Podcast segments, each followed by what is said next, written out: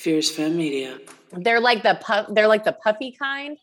So instead, so it's literally just like eggs and flour and sugar, a little bit of milk, and you like whisk it all together and you put it in like a glass dish or like a cast iron, and you and a shit ton of melted butter, and then you bake it and it gets all huge and puffy, and then it like Show me. delicious. I didn't Tell know me. that was German.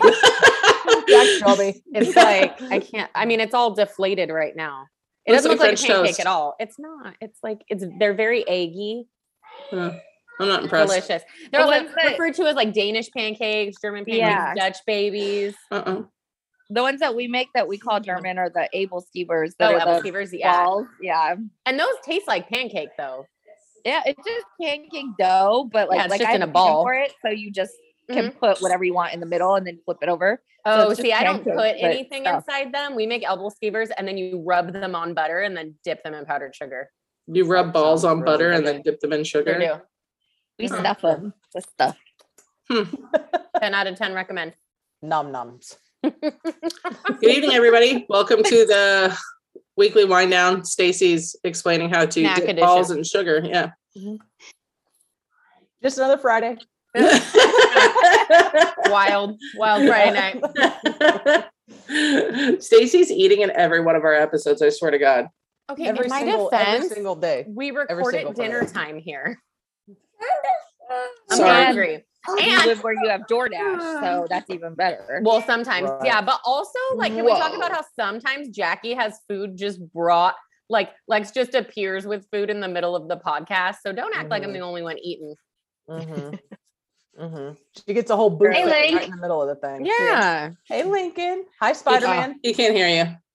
That one time Weber was on, they just all of a sudden had like fresh big brownies. I know she hasn't made me brownies in years. Every time I tell the brownie debacle story, she makes someone else brownies and I get brownies. So uh we are joined tonight by our friend Amy. Amy came back um, to talk to us about well we'll get into it later but what's everyone drinking tonight i'm still drinking menage a trois because listen it's like six bucks at costco so i bought a ton of them so yeah menage a trois red blend What'd you get? I'm getting through all the reds that I got for Christmas. So this one is Malaire, Sim- simply red California red blend. I'm drinking a truly. the same one from last week Yeah, yeah. I just put it in the fridge, let it sit there until this week. Yeah, so I could have a third of a truly, really get turnt. I'm drinking my te- my Tennessee honey and Red Bull, my go-to. oh you don't even Like drink I- the sugar-free red bull girl Woo!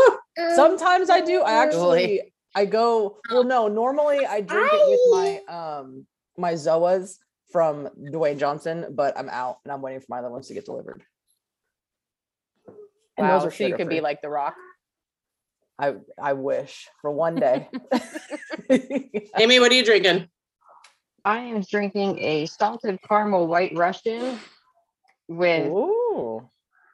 salted caramel moose knuckle moonshine. Yes, that is what it's called. My mother Moose got knuckle? it, and I I don't think she understands the funny of it, but I got a good kick out of it. Moose knuckle moonshine. That sounds delicious. Moose knuckle moonshine, Yep. That's fun. What do you think about the ice cream moose feet? Isn't that what Moose it's called? tracks. Moose, Tracks. moose Moose tracks. tracks. There we go. Ah, moose tracks, moose feet, whatever. All right. So, do we want to do politics first or cultural? Sad or happy? You can do politics first. I feel like that's a, a good starter. Okay. Oh, Lincoln says happy. Mhm. Um, so one of the reasons I asked Amy to come on, besides just genuinely liking her, is um, we are in kind of similar situations as having kids under five years old, under the vaccination age. Um, I obviously only have one because you can hear him literally talking into the microphone right now for some reason. And then um, Amy actually has two. So Mason is Mason's three, and then, well, I mean, you can tell them. Mason's turning three February 9th, and Mackenzie just turned six months. So So she got like baby babies. Yeah, I got baby babies. Um, so we're going to talk about kind of um, how we are a little bit of the forgotten group. This is very appropriate for having a podcast about having children. Isn't it? Mackenzie's screaming in the other room as we're as we're talking. So people under five, um, parents have just been kind of like left out to dry with this. And we're going to talk about that. And then we're going to talk about some of the differences between how things are being dealt with, if there is differences. And um, Pennsylvania, Amy lives in rural Pennsylvania, so not one of the major suburbs. Um, so a very red area. And the difference between that and um, we live in probably one of the most liberal areas of California, which is the Bay Area. So um surprisingly there's probably more similarities than not with kids under five because nobody gives a shit so um recently i'll start with kind of what's happened with us first um so as everybody knows hang on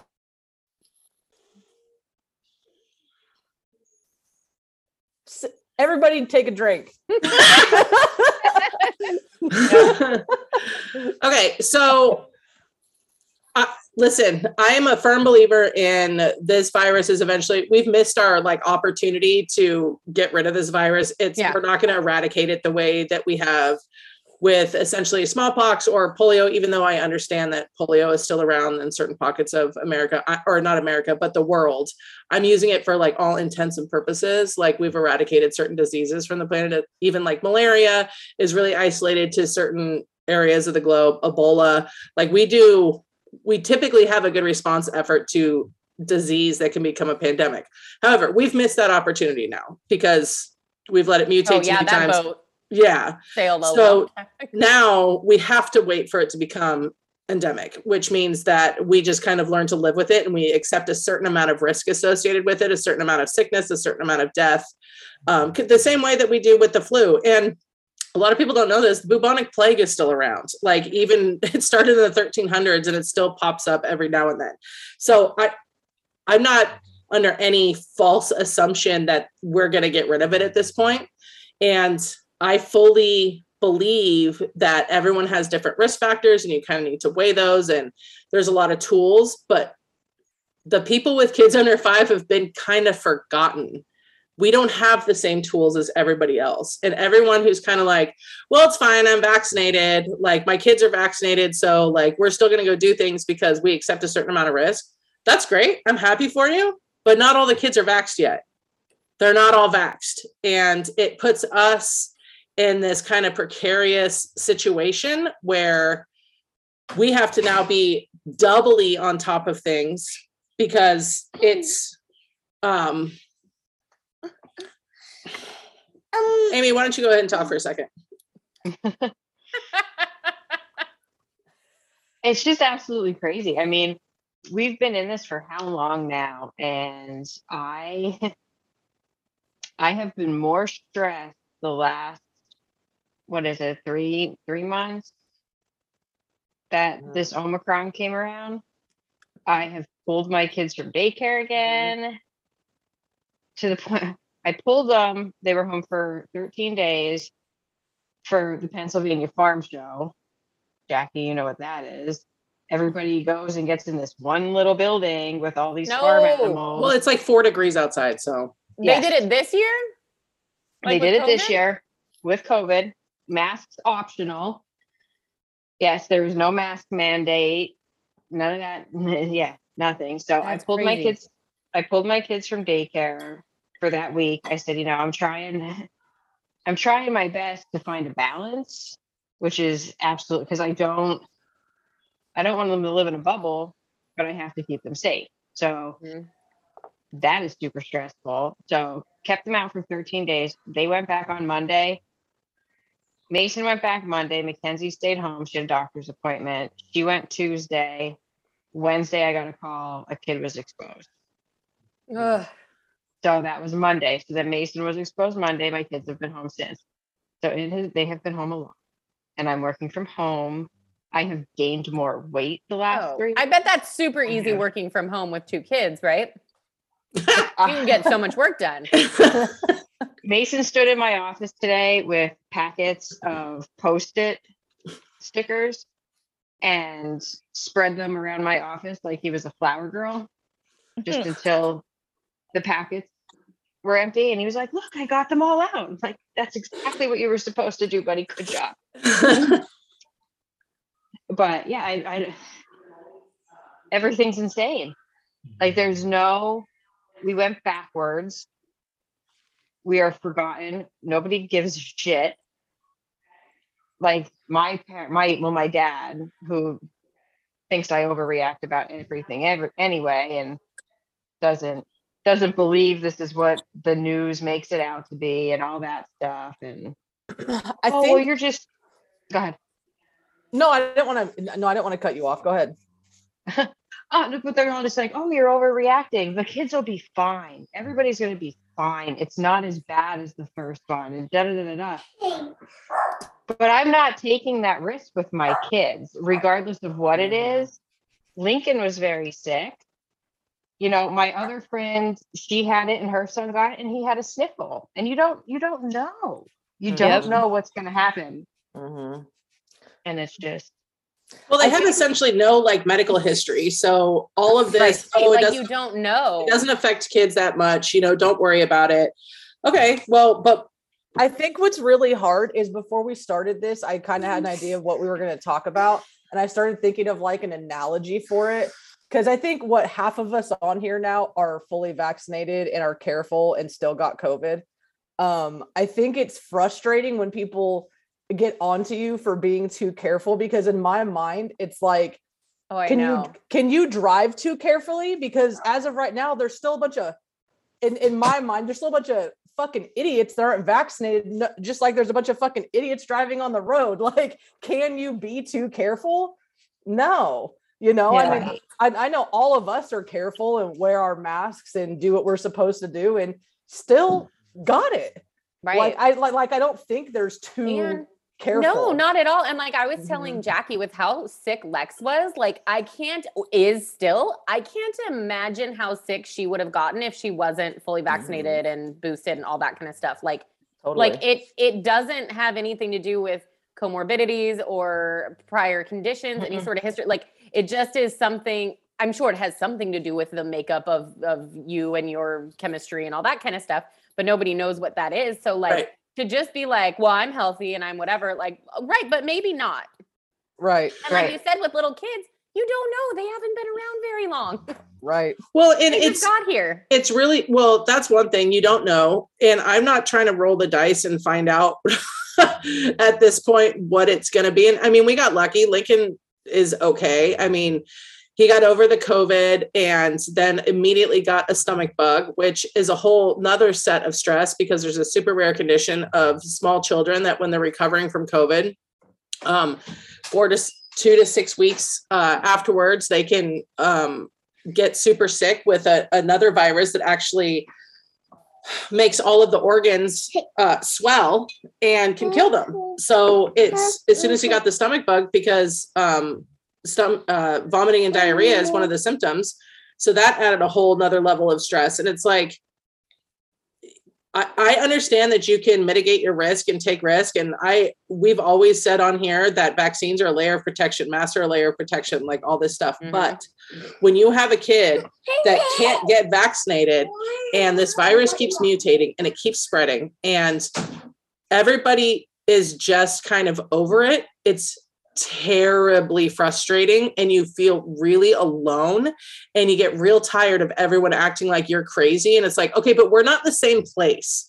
Like you you are you feel safer. You know that even if you get covid the likelihood of it killing you or putting you on a ventilator is super low. And i'm like great Right. but we have a three year old that is not in that same situation, not to mention the risks associated with getting long COVID. Mm-hmm. And we can't even protect him from that. Lex and I did all of the right things. We have followed all of the protocol all of the time. We've essentially completely isolated ourselves for the last few years, and he still got it.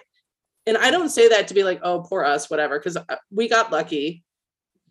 But the reality is, Stop treating parents with kids under five that like they're crazy. Stop forgetting that there's a whole swath of the population that isn't fucking vaccinated when you're running around doing all kinds of stuff. And stop behaving as if everybody has the option to get vaccinated. Because you even Right. see people now, even people that I like and I follow on like TikTok and Twitter and stuff, they're just like, well, everybody knows by now if you're not vaccinated, that's your problem. Right, unless Sure, you can't get vaccinated. but we have the smallest, most vulnerable of our population that can't. And even my father is like, oh, kids will be fine, you know, blah, blah, blah. I'm like, God damn, you're just like willing to roll the dice with your Right? Like, where do you Like, get that information from? Like, Yeah. what leads you to believe? Well, because statistically, right? Like statistically, he's going to be okay, but there's still 800 kids that have died. No. Yeah. There's still 800, and that may not seem like a huge number in comparison to the 900,000 that have died in our country alone of this. But if you're one of the parents of those 800 kids, that's fucking brutal because you didn't have a choice and you're at the mercy of everybody else's responsibility. And that's what's so aggravating about it. This isn't one of those things like you can buy the safest car seat, you can, you know, make sure that they're in, they're learning to read at a young age, you can do the screen time, like you can do all of the things correctly. And some fucking asshole can still be the ones that get them sick. Like it's Yeah. just, everyone has seemed to move on from this pandemic even businesses like we got rid of the you know at home covid leave. You get rid of all this stuff because well everyone should just be back to normal by now. And it's like hi there's still people that have toddlers. Like and you're you don't nobody seems to care. And everything has been based around now um a population that should be vaccinated. And I, this is coming from a person that lives in a county that is 88% vaccinated. Like the majority of people where i live are vaccinated. 50. We're at 50%. No. Amy, Perry County. stop. You have no clue. I, I've said to Jax and Lex, I was like, I feel like I'm being gaslit. That is how Yeah. terrible my mind is right now. I went through a point where I was like, I just feel like laying down and getting COVID because I feel like fighting this fight is it's going nowhere. Like, but then you're like, well, you can't do that. Can't lay down. You can't get it. You got kids. You gotta you gotta keep Mhm. going. And it's like, That's fifty Mason's been- percent. yeah. And that's one shot. I think it's at 48 for fully vaxxed. Like it's not even 50% for fully. Right. like Mason's been waking up with what I just assume is growing pains at night, screaming, screaming, my leg, my foot, my leg, my foot, screaming. And we didn't know. I said, Jack, do I have to take him to the hospital? Like, we did he hurt himself? Did he break something? I said, I can't take him to the hospital. We'll be there for 15 hours. I said, and I'm taking him for a pain. We take him in for a pain, he's gonna come out with He COVID. could get sick. Yeah. Yeah. like, what are you supposed to do?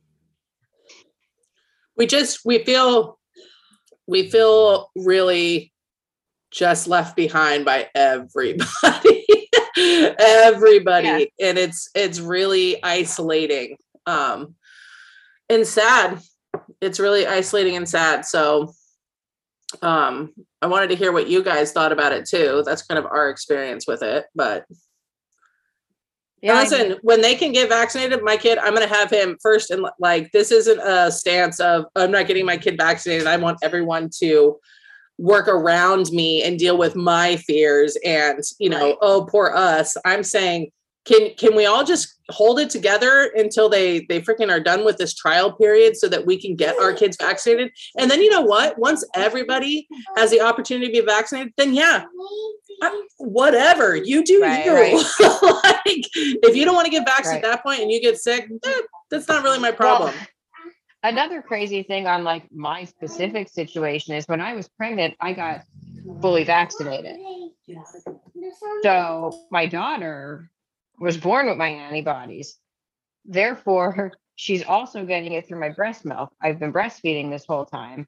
So she's getting all of those antibodies, even from when I was boosted. And I even have gone as far as I have been giving Mason my milk for the last two months. I don't know if it'll help. They didn't grow like horns or tails or become magnetic or No, no, it's amazing. I mean, still two eyes. Like he can't move things with his mind. I mean, he moves real fast sometimes. So I got like super speed, but yeah, he's like the little mini flash. But other than that, no, no, completely normal. Regular toddler. He's gonna be like Jack Jack from The Incredibles. running around. It's just crazy to me because I mean, I think I have an outside perspective because I don't have kids, but I've worked with kids for a hundred million years. So, um, so I feel like sometimes people in my position, our opinions are discounted a little bit, which I think is crazy because we have valid opinions on the whole situation because we see things from a different perspective. Like you can't see the forest through the trees, like that kind of thing, you know? And it's interesting to me in my work life how many parents get upset with us when we say their kids have to have masks on inside. Like it's absolutely crazy to me.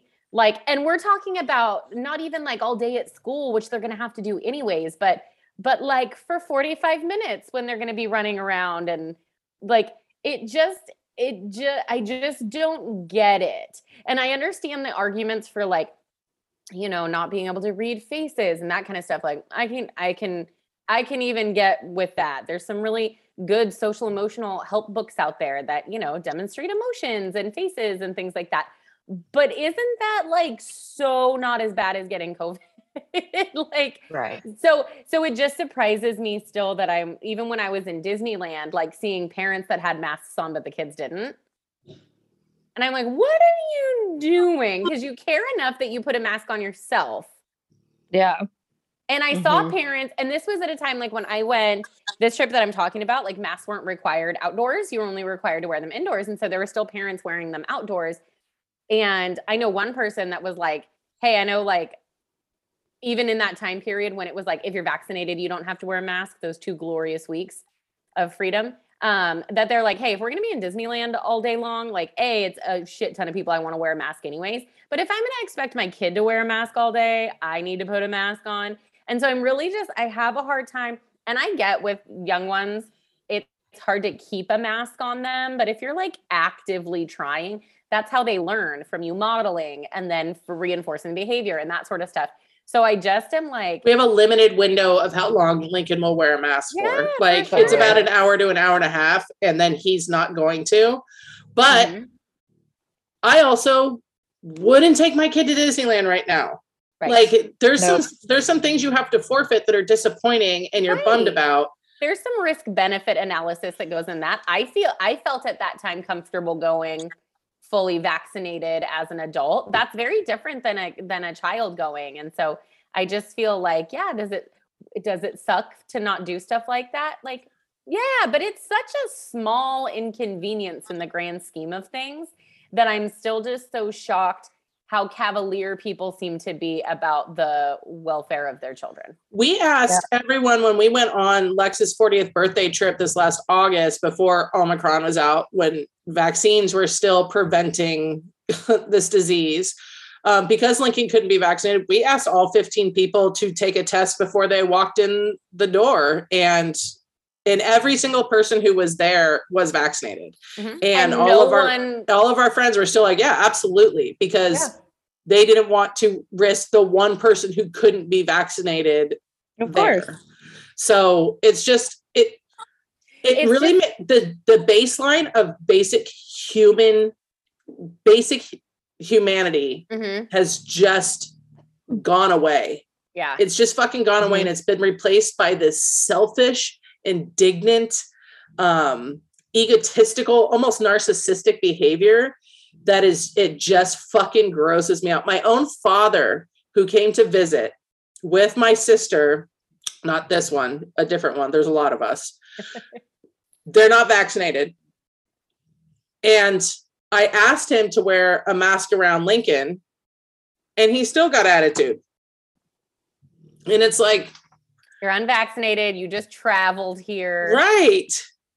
We know you don't Right. follow any COVID guys. But because he got attitude, like when we met with him, I, we met outside. I made sure, you know, uh, like we did all of the things outside. We didn't stay in my house or anything. But it's just when you can't even trust your own father, who that, who's that's his grandson, Mhm. to behave in a way because they disagree with me I want to follow it up with this too. Your own father, obviously, is my father too, who when he had COVID thought he was gonna die.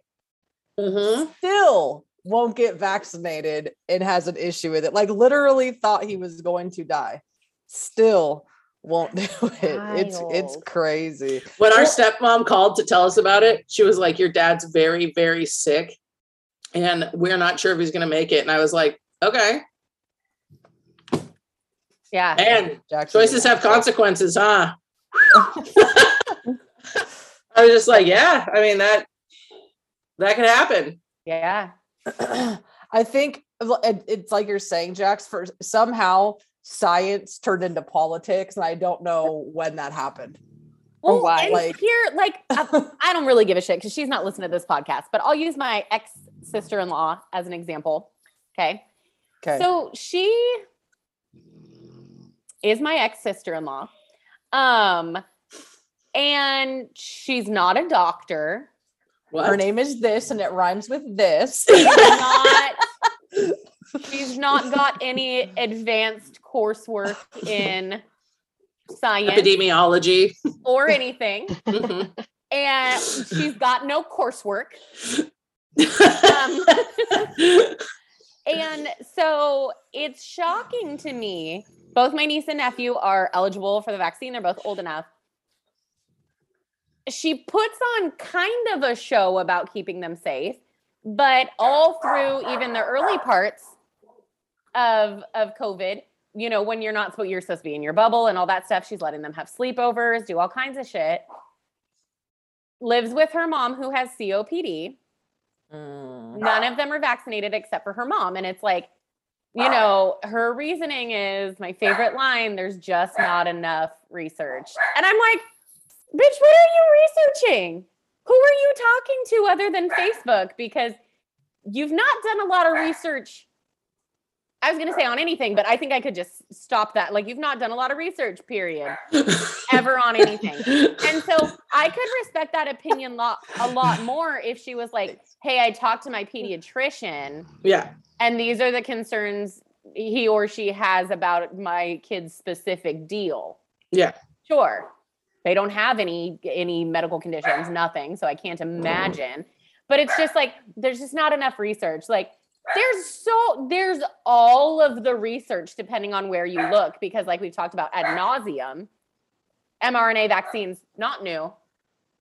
We actually have done a lot of research. We just haven't funneled massive amounts of money into that research until now. They've been around So, for yeah. 20 years. Yeah, so it jumped forward really quick, but it just gets me when I'm like, They're using mRNA now to cure HIV. yeah, Like just- mRNA is a fucking modern medical miracle. It- it's a medical miracle. It just And- gets me. And like, I think I'm a pretty intelligent person. You know what? I'm not a fucking doctor, a scientist. I'm not any of those things. So I'm smart enough to go, you know what? I'm going to trust the people who have done that research and who have, you know, published papers and have published research. And I, and I understand how that process works and the amount of vetting that goes into that also.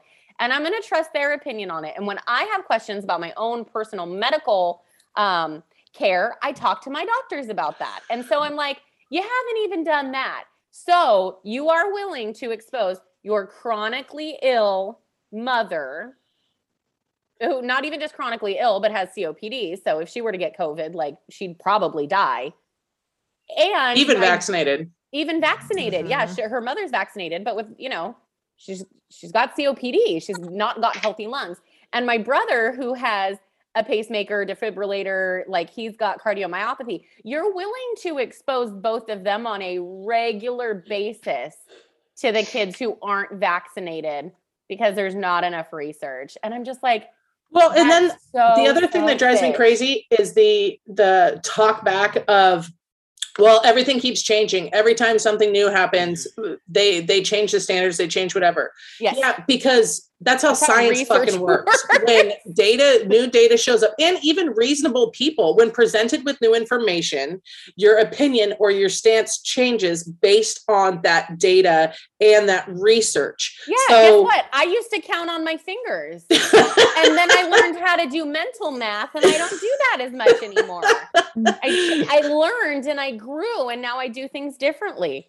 Do, do you know what I appreciate for me being somebody who's not d- very political or has gotten into really in depth with the COVID stuff until it blew up? Is that I do appreciate that.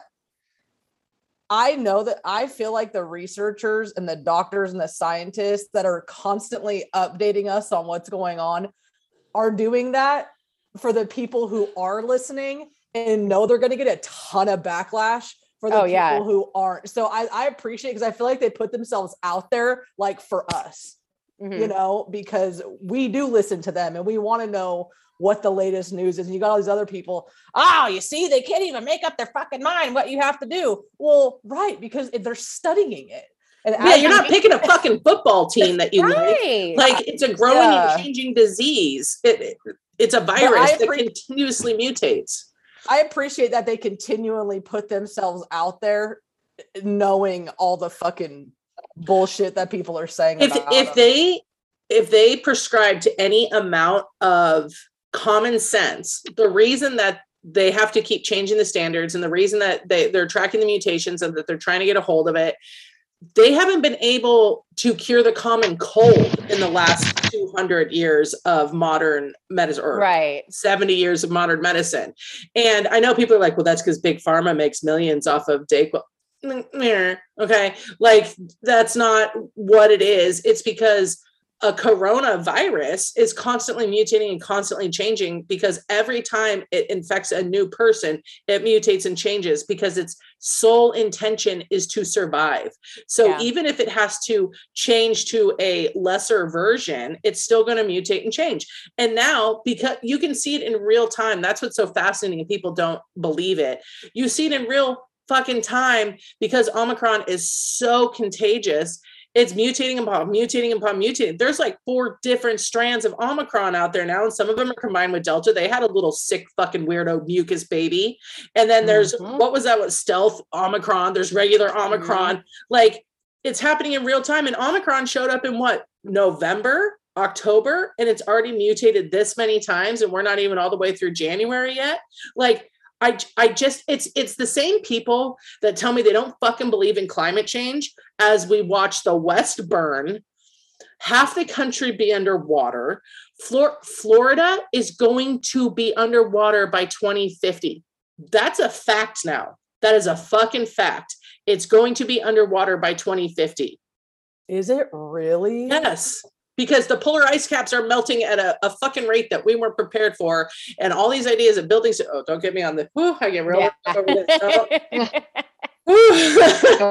What's But that going to create? Is it going to create? Uh, uh, this is probably a different Yeah. podcast, but I Yep, don't different podcast. But it's like these people who are still like, well, I don't know. I don't know if it's like, I mean, like, yeah, it's hotter, but, and yeah, it's colder, but like, I don't know. Is there really climate change? And it's like, what, what else do you need to see, bro? Like, Mhm. what else do you need to see? What else?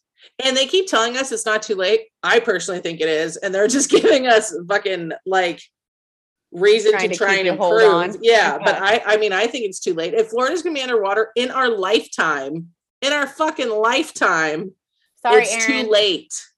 How do We'll miss people you. not think climate change is real? Like it's been going on since the How do people not think fucking corona uh, the COVID's real? Yeah, that's true.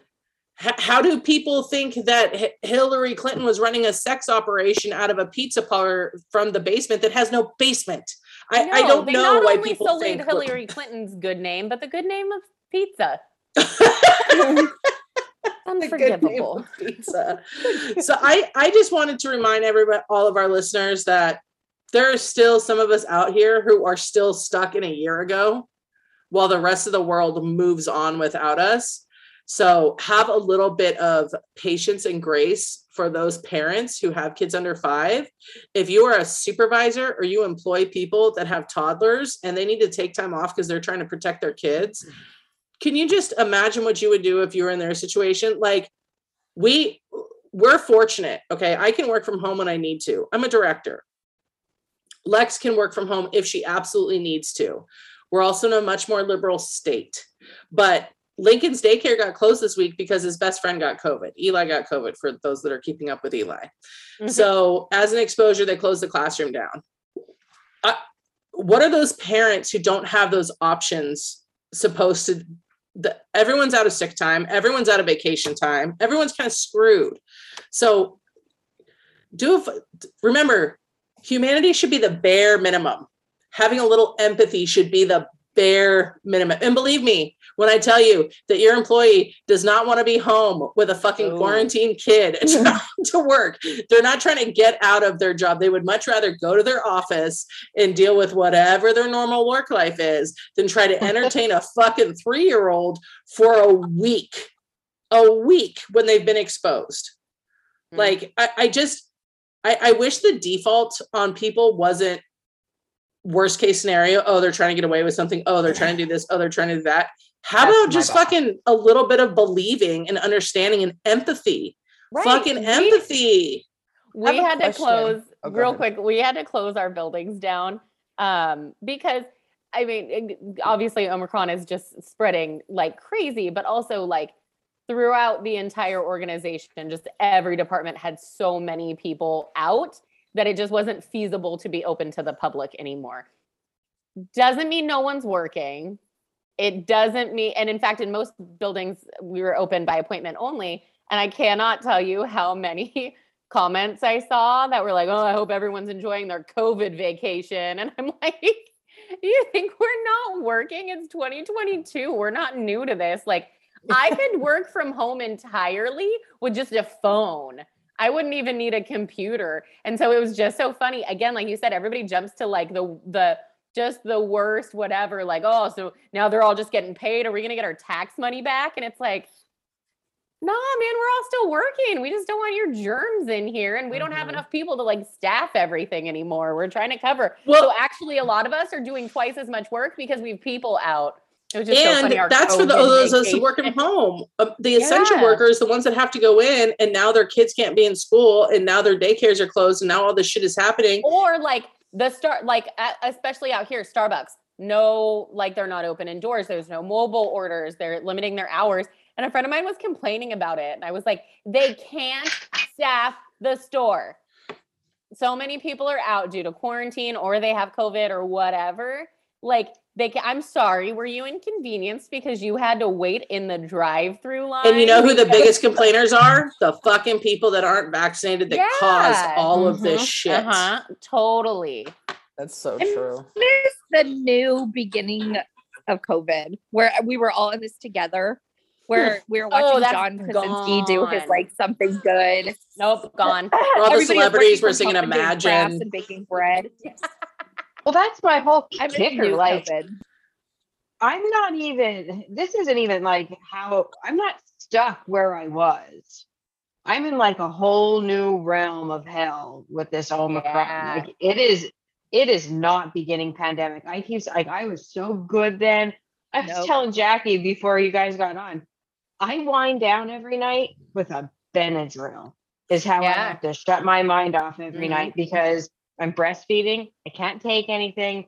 Most of the time, alcohol makes it worse. Like Yeah. I take a Benadryl Totally. every night to sedate myself. to I'm like that too, though. Alcohol makes my anxiety worse. But Mhm. also, like when I think about the beginning of COVID, when everybody was like wearing gloves at the gas station and like lysoling their groceries and stuff, our city would get like four cases a day. And I'm looking now and it's like, oh, we had 237 cases today. And it's like, Jesus, like it's so Mhm. bad. Yeah. That's That- actually a real thing. The um, drinking and anxiety, they call it hangxiety, and it's an actual like biological thing that happens to your brain and your body and stuff. Oh, That's totally. interesting that you said that. Yeah. Yeah. This is the first drink I've had in a long time. But I was like, I'm coming on. I got to drink something. And before we move on to our like pop culture, cultural stuff, just a PSA for parents because listen, my kid goes to a bougie preschool. I'm not even going to lie about it. My wife and I are very fortunate. We have a lot of privilege that other people don't have. I'm not saying we don't. So I know for a fact a lot of those people who their kids also go to my bougie ass preschool work from home. Okay. So I'm hmm. not talking about the essential workers here. That's why I'm saying this. I'm trying to make it clear. I'm not talking about the people who are bagging groceries. I'm not talking about other essential workers who are they have to go to work they're cleaning buildings they're they they're they have no option there's no option for them to work from home if your kid is fucking sick keep them home with you i get it it sucks it super sucks i've got spider-man that just came back in just now like it's That's what I was gonna ask. it's hard to oh, do your sorry, job, but exposing 15 other children to whatever your kid has is not fair. It's not fair to everyone else. Again, baseline, a little bit of empathy, a little bit of humanity, like a little bit of humility and and take that time and keep your kid home to make sure that they're safe. It- and I get it. Fucking toddlers always have a runny nose. They're always they've always got something. And so you could think your kid just has a cold because he's not that sick but he may have COVID. They may have COVID,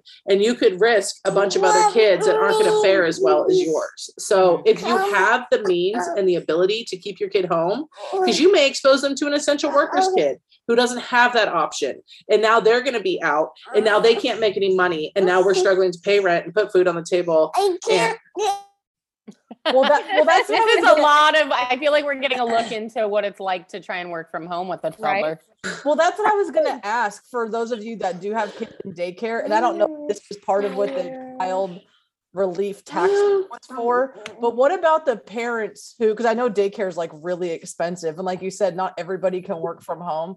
If your kid is exposed or whatever, has COVID, and you have to keep them home, is the is the daycare because I know if you just don't take them, the daycare still charges you because you're paying like per day, per week, or per whatever.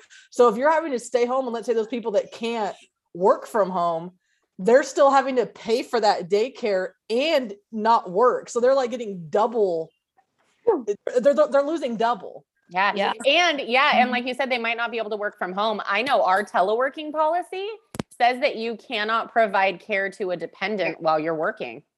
Uh, It, it doesn't allow kids. you, yeah, it doesn't allow you to provide care while you're working. that sucks. hmm Mhm. well, because you're not working, because again, the working. baseline is not empathy. hmm Man. So because we you're live in a capitalistic soul sucking society that would rather see you go insane than than do the bare minimum for your family For some reason, Pennsylvania did pull through with the uh, still having the emergency sick leave. That That's we good. are Yeah, we use. had some additional leave you could use for like the first year and a half, maybe. it's that coming was back for stuff week. like that. Yeah. So especially the ones who were like having to do distance learning and stuff. Like I know a couple people who would like a couple days a week, they just didn't work for three hours in the morning or whatever because they were having to do distance learning. So there was that, but not everybody. Not everybody can get it though. Yeah. Yeah. like this is only for state workers that we have the emergency leave. Like it's that sucks. I'd It's be super fucking hard. pissed. Yeah. Mhm.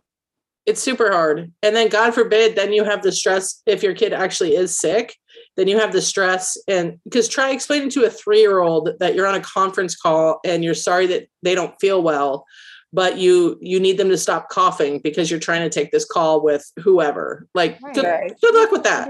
Yeah. Suck it up, Let me- buttercup. let me let me tell you something about toddlers. They don't give a shit.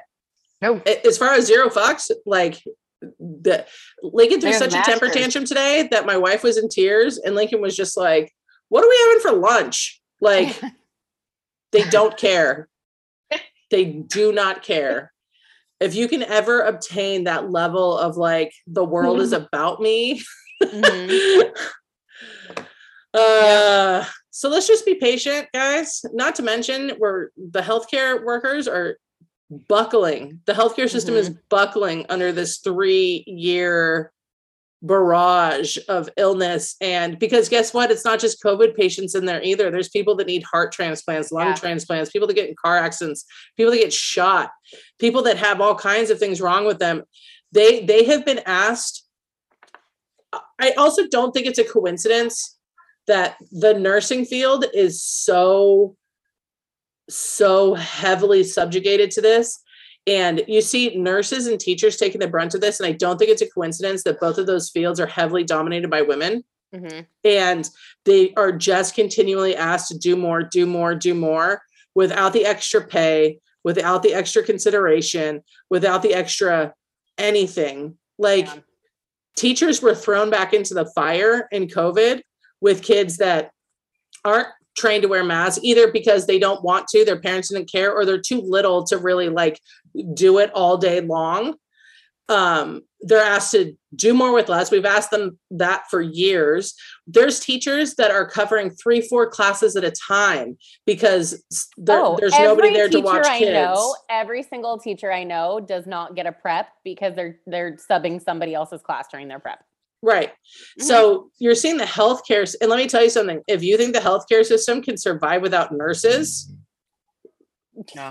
Yeah, right. so I just off the top of my head, and I know we all know people and stuff like that, but I I know three nurses. One of them has been nursing for over 20 years. She, you, you- you've talked to her before, Jax. She was a medical, she was a cardiac um, ER nurse. She's done all of the nursing things. She's been doing, she's been a travel nurse for the last two years to try to help. Oh, so she's rich. She's done. She's yeah, like, I can't travel. do this anymore. Yeah, She's she's literally quitting and leaving the country with her husband. She's like, oh, the one who thought it was all bullshit at the beginning, I don't want to say her name. Yes, she's she's done. She's like, I can't. has she changed her mind about that now? And, uh, you know, I don't get into that with her because it's just like not like she she Oh, says it without saying it. You know, it, it- it's like tell me you're over it without telling me that you're over it. Like tell Mhm. me you tell me I was right without telling me I was right. so, so it's just kind of like but i feel bad for her you know because when we talk she's just like there's no beds available um emergency rooms can't take anybody she's working right now in uh um kind of more eastern arkansas they're they're, they're looking for beds all the way down in texas for their and for room the dum dums listening, or maybe just the people who don't know, because I can't believe how many times I've read this on Facebook and it just irritates me.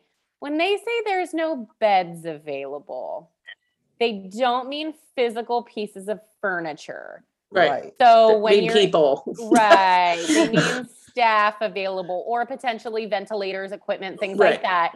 But unfortunately, I've spent a fair deal of time as a visitor in an ICU room, and they are usually a one to one or two to one ratio. right Um, and so and so that is that is one nurse per every one patient or two patients, depending on severity and things like that, and how the hospital's set up. Mhm. But when you don't have that staff, you cannot provide intensive care. Intensive care involves literally constant monitoring and changing medications. Like I, I, all of the times I have spent in an ICU, there was not one moment when that nurse was not doing something, charting, changing medications, cha- like literally not, not one second. And so when they say no beds and people are like, I went to the hospital and it wasn't even busy, like, right, but your hospital might only have an ICU capacity of like four. hmm So you just gotta like, you know, think about that. Your hospital might only have two ventilators.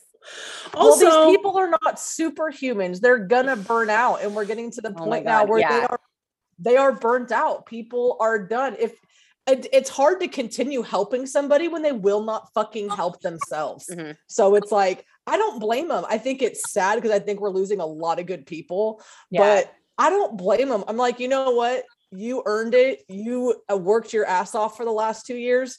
Fuck these people, man. And not everybody, but damn. also, who the fuck do you think you are to walk into a hospital and you determine whether or not they're busy and can take care? Like, who the, who the Again, fuck well, do you think you are? They've done the research. Like, research. Can you walk into someone's house and because their their bathroom's not destroyed, you can tell them, "Oh, you don't really suffer from depression. Your your bathtub was clean." Like, who the fuck do you think you are?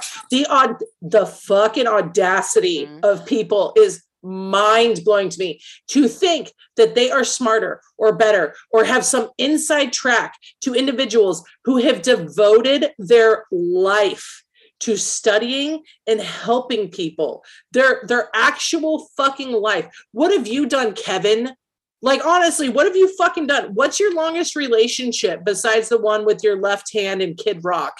Like what what have you committed to for that length of time for you to mm. have any parallel or capacity to compare anything? Like I, I wouldn't trust half these fucking people to walk my dog, much less walk into an ICU and self determine how many people are allowed in or how much fucking room they have. Yeah. Fuck all the way off. That's true. Fuck all the way off. Like you have no fucking idea what you're talking about. And I'm gonna be real honest, Kevin, Karen, Chip, Chad, Brett, everyone's Sam. tired of hearing from you. Everyone. Yeah. Shut your fucking mouth. Let the professionals handle it. It's like it's like these fucking dudes who are like, well, I, I, you know, if my knee hadn't gone bad in high school, I'd be playing pro ball. Really, Oh, of course you Brad? Why don't you go out on the O line of any pro team and fucking see what happens? Right, I guarantee you, you won't be walking for six months. Recruiters were out there while you were in oh high Oh my school. god, it's just the- these fucking people that they think that because oh, I've been to a hospital before, they have any idea of the inner workings. Do you question the pilot about his approach for landing every time you get on a fucking plane? Do you go back to a kitchen and ask the chef to see his degrees before he makes you a fucking meal?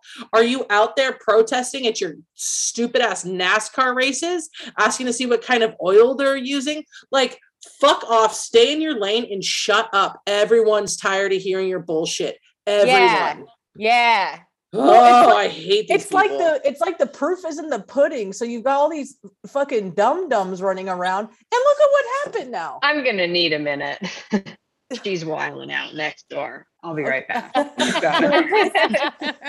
You got it. It's like, look, I mean, look at what's happened. COVID is running rampant. It's out of control. At this point, we all have just come to the fact that we're probably all going to get it and it's not going anywhere because of people like that. Like they just, well, they're really smart because they scroll Facebook every night. And yeah, they do their see memes. research. It's like, this is what it's come to. And, and Jax, you always said you knew this is what it was going to come to if everybody didn't get on board. And obviously, not everybody's going to That's get on happened. board.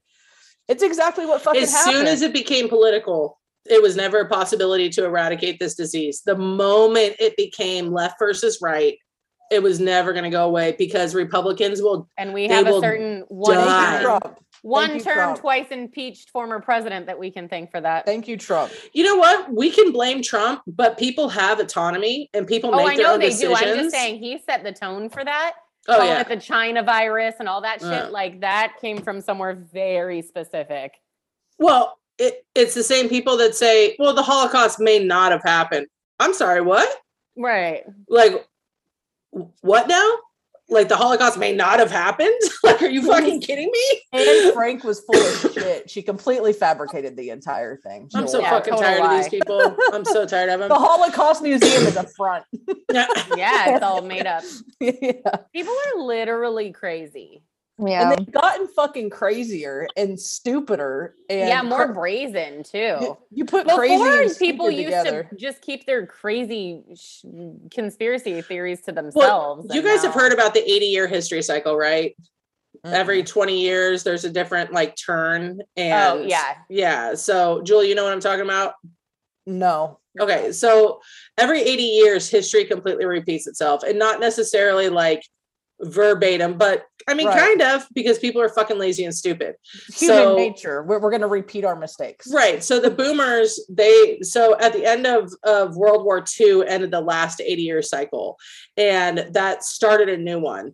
So you have the prophets, they come first, who are the boomers, who I fucking hate calling them prophets because they're the most selfish motherfuckers on the planet right now.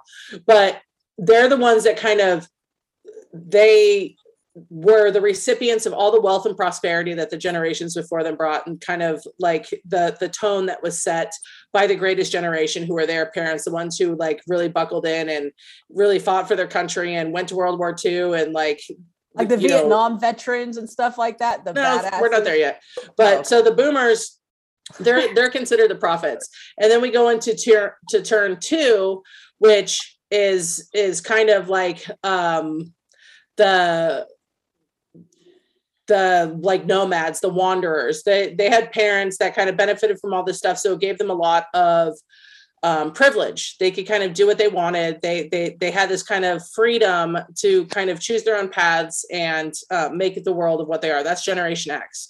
Then you get to the millennials. The millennials are considered the heroes um, in this 80 year span. So the heroes are the ones that now have to deal with all of the bullshit that was created by the boom of the prophets who got rich off of everybody else's suffering and weren't paying any attention to anything that was going to happen next. They're they're the ones that Millennials are the ones born before 86, right? no, Is that what it's we're we're 1980 through like 2000. So Oh, okay. Okay. So we're we all so we're the ones that are going to be like, no, this is bullshit. This is we're going to change it. We're going to do all this. And at the end of that 20 period, we're in this like episode of chaos. And this episode of chaos, which was the Civil War, uh, World War II, um, the Revolutionary War, they all fell into this particular 20 year period that we're living in now. And ah. the heroes, the millennials are going to be the ones that are kind of going to point out the changes that need to be made and do our best to implement it. And it's going to actually benefit the next generation, which is Z and Alpha, because they kind of fall into the same ones now. We can't determine Alpha yet because they're still too little. Lincoln's and Alpha. Stacy's kids are Gen Z, and they're considered the artist because they were raised by the heroes. They have this more whimsical, like, no, we want justice, we want social rights, we want all of these things. And they're going to take all of the the upheaval and chaos that the millennials caused because they were so fucking tired of the way the world was going. And they're going to be the ones that that push it forward. So we're we will be in this next cycle what the silent generation was to the last. And these new kids are going to be the boomers. But it's going to be different because every stage of chaos brings tranquility for a certain period of time so the millennials because we've pushed so hard for yeah fuck you climate change is real and you need to do something and no fuck you i'm not going to die at my desk and you're going to But give you're me these battling against this whole other era that is destroying everything. Really. Right. Ah, so what came at all these 20 uh, all these 80 year periods like i said revolutionary war uh the civil war the um world war ii and it goes way you can track all these 80 year periods all the way back to the beginning of the human race but if we can push through this and make it through and stick to what we're saying and stick to our guns it's it's going to benefit everybody in the long run so the world. yeah Yeah. Uh let's move on to cultural stacy I um, picked a whole bunch of topics for you guys based on kind of their headlines and not um, just interesting articles and not so much their talk worthiness. So I'm going to bring them up, but they're going to be um, kind of quick because I don't know how much we can talk about them. The first one is that um, Peter Dinklage, who is the he's well known for being in Game of Thrones. He's a little person. He um Oh, good. He's such a good actor. yeah, he's real cool. He was probably my favorite in Game of Thrones. Um, he spoke out because Disney announced that they're doing a remake, a live action remake of Snow White. And he's like, um, so you're redoing this story where there's these seven dwarfs, they're not changing the name, oh that live in a cave. Like, have I not done justice to try to, you know, shed some light on the fact that that's not okay? Right. Um, and I thought that was really interesting. And Disney came back, let me look at the article, and said that they're going to do something more modern. I'll find the exact quote in just a second, but um, that they're doing something more modern with it. Um, he actually said, Have I done nothing to advance the cause from my soapbox? I guess I'm not loud enough. And Disney says, to avoid reinforcing stereotypes from the original animated film, we are taking a different approach with these seven characters and have been consulting with members of the dwarfism community. We look forward to sharing more as the film heads into production after a lengthy development period. Um, he just shouldn't have had to say that before they did that. right. I'm You know? curious what they're doing to be progressive and to be politically correct. Are these dwarfs gonna be called something else? Number one, because I don't think that dwarf is uh very politically term any- anymore, politically correct. And are they gonna be computer animated?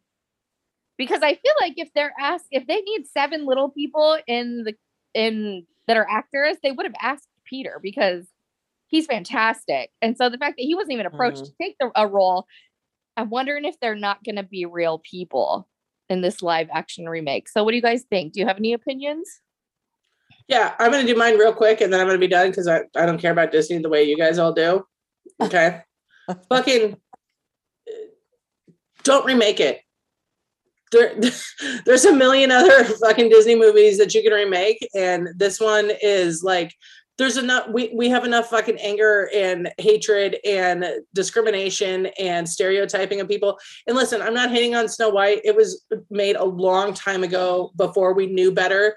But the, as the saying goes when you know better do better. And if you can't find a way to tell the story without persecuting an entire group of people don't fucking remake it for in the name of money that that's well, I think all they're I'm, going down the list because if you if you look at like they did Mm, Dumbo, skip they did Lion Oh, King, they did totally.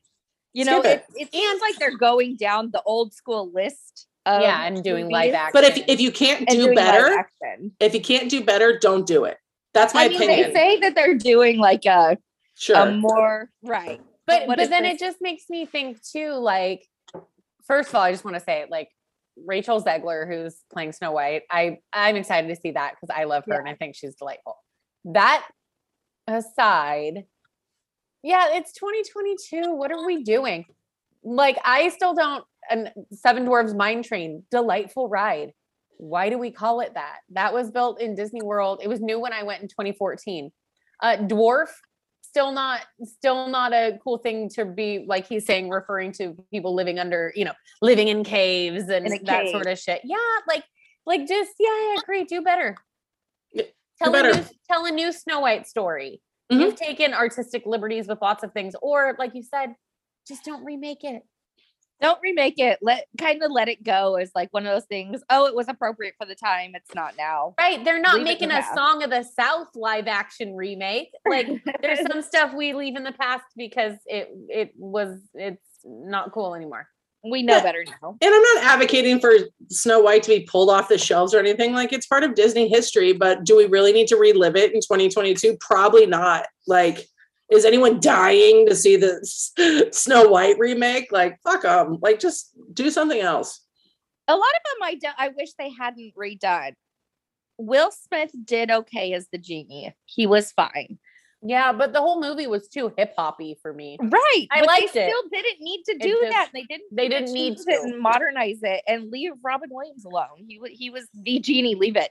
I enjoy the of like the live action remakes. The one that I really can appreciate was Maleficent. Like I don't mind seeing Mhm. that from a different yeah. character's perspective. I don't need to see a Yeah, live let's get some action villain frame- stories Right. Right. Like I don't need to see a live action frame by frame remake of an animated movie. Agree. Like maybe maybe if they would have done Beauty and the Beast from the Beast's perspective or something like so change change it somehow. And I love Disney. I'm like the busy, biggest Disney fan in the world. I didn't hate Dumbo because it was such a longer, more drawn out story than the Well, cartoon. kind I what just I'm thinking is maybe they need to stick with the ones that, where the main character is an animal or can't be made into because like Beauty and the Beast wasn't very good. no. Uh, but Lion King was not bad. Uh, yeah, yeah. So maybe they need to stick with more animals. Or not or some origin origin stories or Yes, villain Maleficent stories or tertiary characters or something. Yeah, because I think Little Mermaid was a pretty big flop too. It hasn't come out yet. Oh, I thought it did. Mm-mm. Oh, well, I haven't heard much about it. do better Uh, disney neither. come on Do better. Okay, another one um, that I saw that kind of piqued my interest was I guess it started happening in 2018, but there's a TikToker that is a teacher that she posted about this um, thing that she did where she taped hockey pucks under her students' desks to be thrown at an active shooter that gets into the classroom. And she was met with 50 50 of people saying, What a great idea. Even if it's just a distraction, it might distract the shooter enough for somebody to take him down. And 50% of the people saying that's just causing anxiety in the classroom for kids to have to worry about, oh, this is Kids are already worried about it. That I need to have a puck.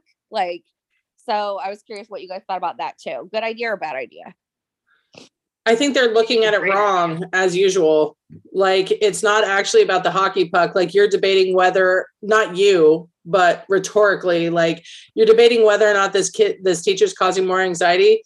This teacher is trying to to do anything to help her Yeah, students feel safer. Like the kids are already going through active shooter drills in their school. I, I feel it necessary to remind people that 20 first graders were shot up in Sandy Hook Elementary, and people still won't give up their their gun or not even give up their guns, allow for stricter regulations involving guns. So, like, no hate on this teacher at all. She's doing if you can give your students anything anything to make them feel even slightly more secure she's doing the right thing. You know what's the wrong thing? The fact that these kids are going through active shooter drills because they're scared of dying in their schools to begin with. Like once again america you're missing the fucking point.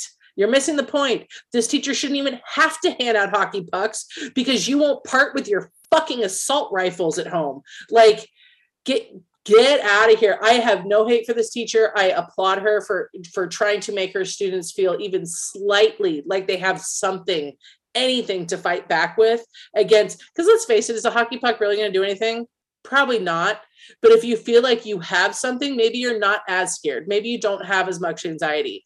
So all those people saying you're causing more fuck off. Like the teacher you know who knows how to teach kids better and what will help more? Teachers.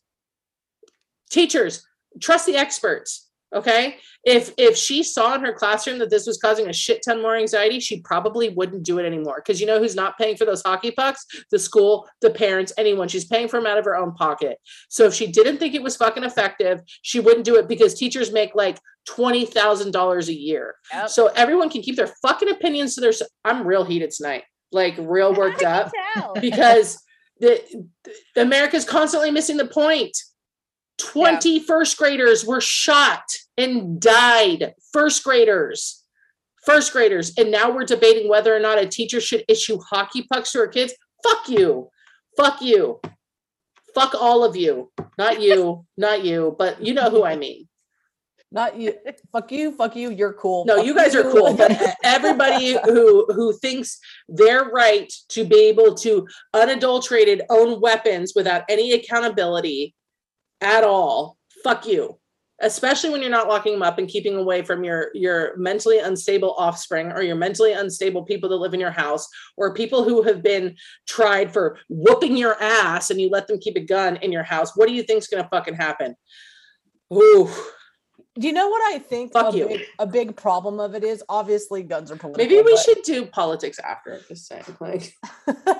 Maybe. I, I, I think a lot of it has to do with like um how you were raised in like so people that are p- p- particularly families that are super comfortable with guns and are pro the gun laws and stuff like that were raised around guns they went hunting or their family had guns or whatever but it's that's not it's just not like it was even 30 years ago you know Yeah. you don't you don't have the same content of video games tv shows I mean, some of the shit they put on FX, and I feel old saying this, but even just cable television that is graphic as fuck.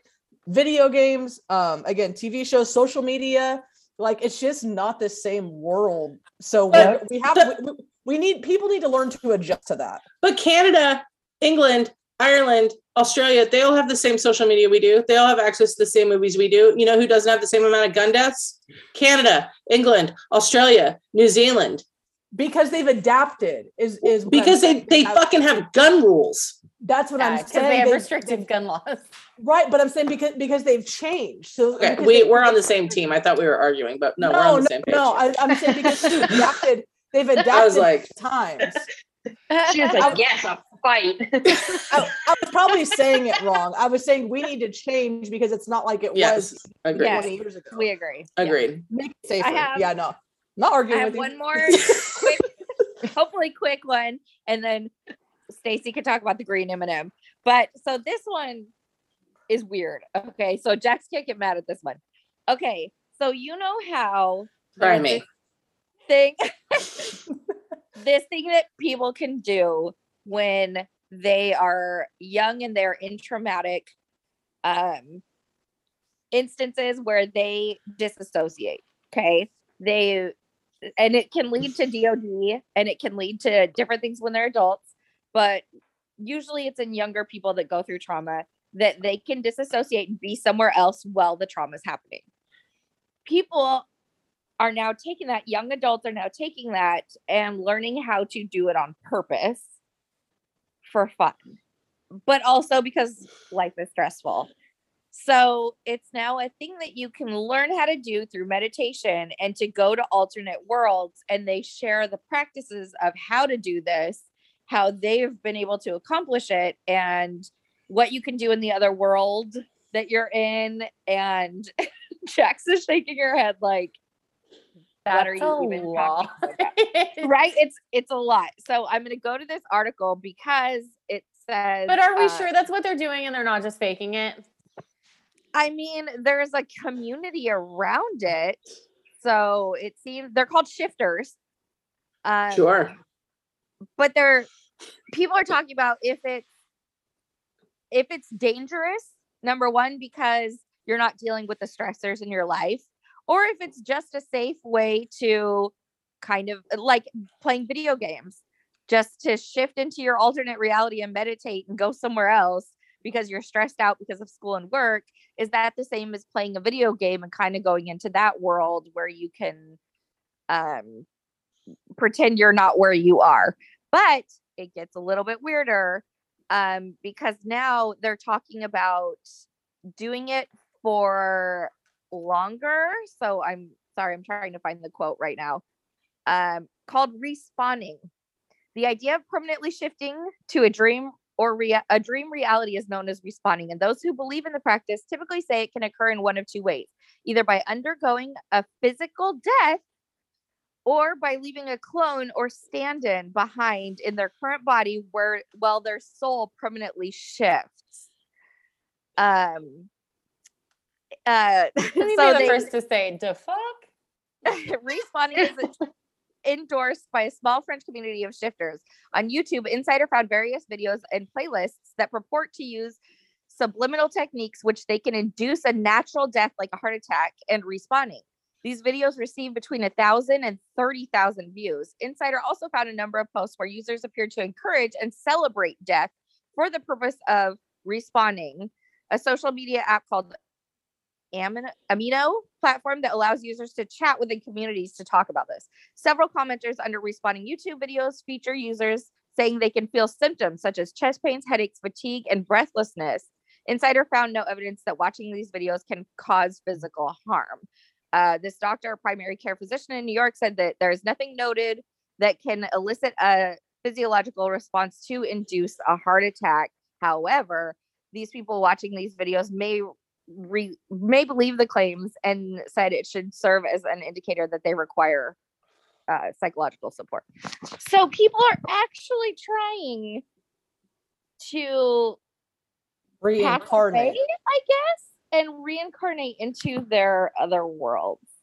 Can we file this one in a natural selection with the rest of the stuff? Yeah. I- I think so. okay. if we take out the respawning part, do we think this could be a healthy thing, or is it no matter what, it's weird and unhealthy? That Listen, one. I would love to push myself to anywhere else but where I'm at most of the time. Like, life is great, life is stressful. If I could put myself on a Hawaiian beach and be like, "Ah, I'm never coming back. This isn't reality, though. Like, you can't do that. Yeah. But if you had a way, if you figured out a way to uh, meditate into such a deep state that you were hypnotized into believing that you were on that island, I mean, is that unhealthy of you to do? What if it turned into Oh, a yes. nightmare? Dude, I would have to go get medication afterwards. Like, legit Yep. call the doctor and be like, something weird just happened. and it wasn't supposed to happen. So we need to talk about this. like, Yeah. I kind of feel like if if it were easy to do and if it were temporary and you could be like brought back from it easily, like if your kid needed you and they could just say, "Hey, mom," and you snap out of it, that it wouldn't be like a terrible thing to be able to meditate yourself if into you really believing you're couldn't? somewhere else. What if you couldn't snap out of it? Listen, I I don't like to be a person who poo poos thing things people like. Yes, like I don't. No, I don't. I, I think people should. I think people should enjoy. I think people should enjoy things. We have so few things in this world that we can truly enjoy. That like I I think you should be allowed to en- enjoy whatever it is. Here's the problem with this though. Um, I, I it could lead to extreme depression when you realize that this isn't your real life. Uh, people have responsibilities in in their real lives, and also if you if your life is so terrible that you feel that you want to permanently respawn in an alternate universe, like I understand that impulse, but you, I think these people would be better served by some self evaluation and, and trying to work on their actual existence. And I'm not saying don't dream. Listen, I really want to go to Ireland. Okay. There are days that being at work is the last fucking place I want to be. So I understand the impulse. I'm not, I'm not hating on these people for having that desire to escape somewhere else. I think that's human. But what's dangerous in my opinion, especially if I were to have a teenager that was behaving this way or or a spouse or a friend, um, what lengths would they go to if they were because this goes beyond meditation, right? Like meditation is just trying to calm the mind, calm the spirit so that you can find some balance. It's some more like hypnosis. Right. Mm-hmm. But this is saying you're trying to yeet yourself into another reality.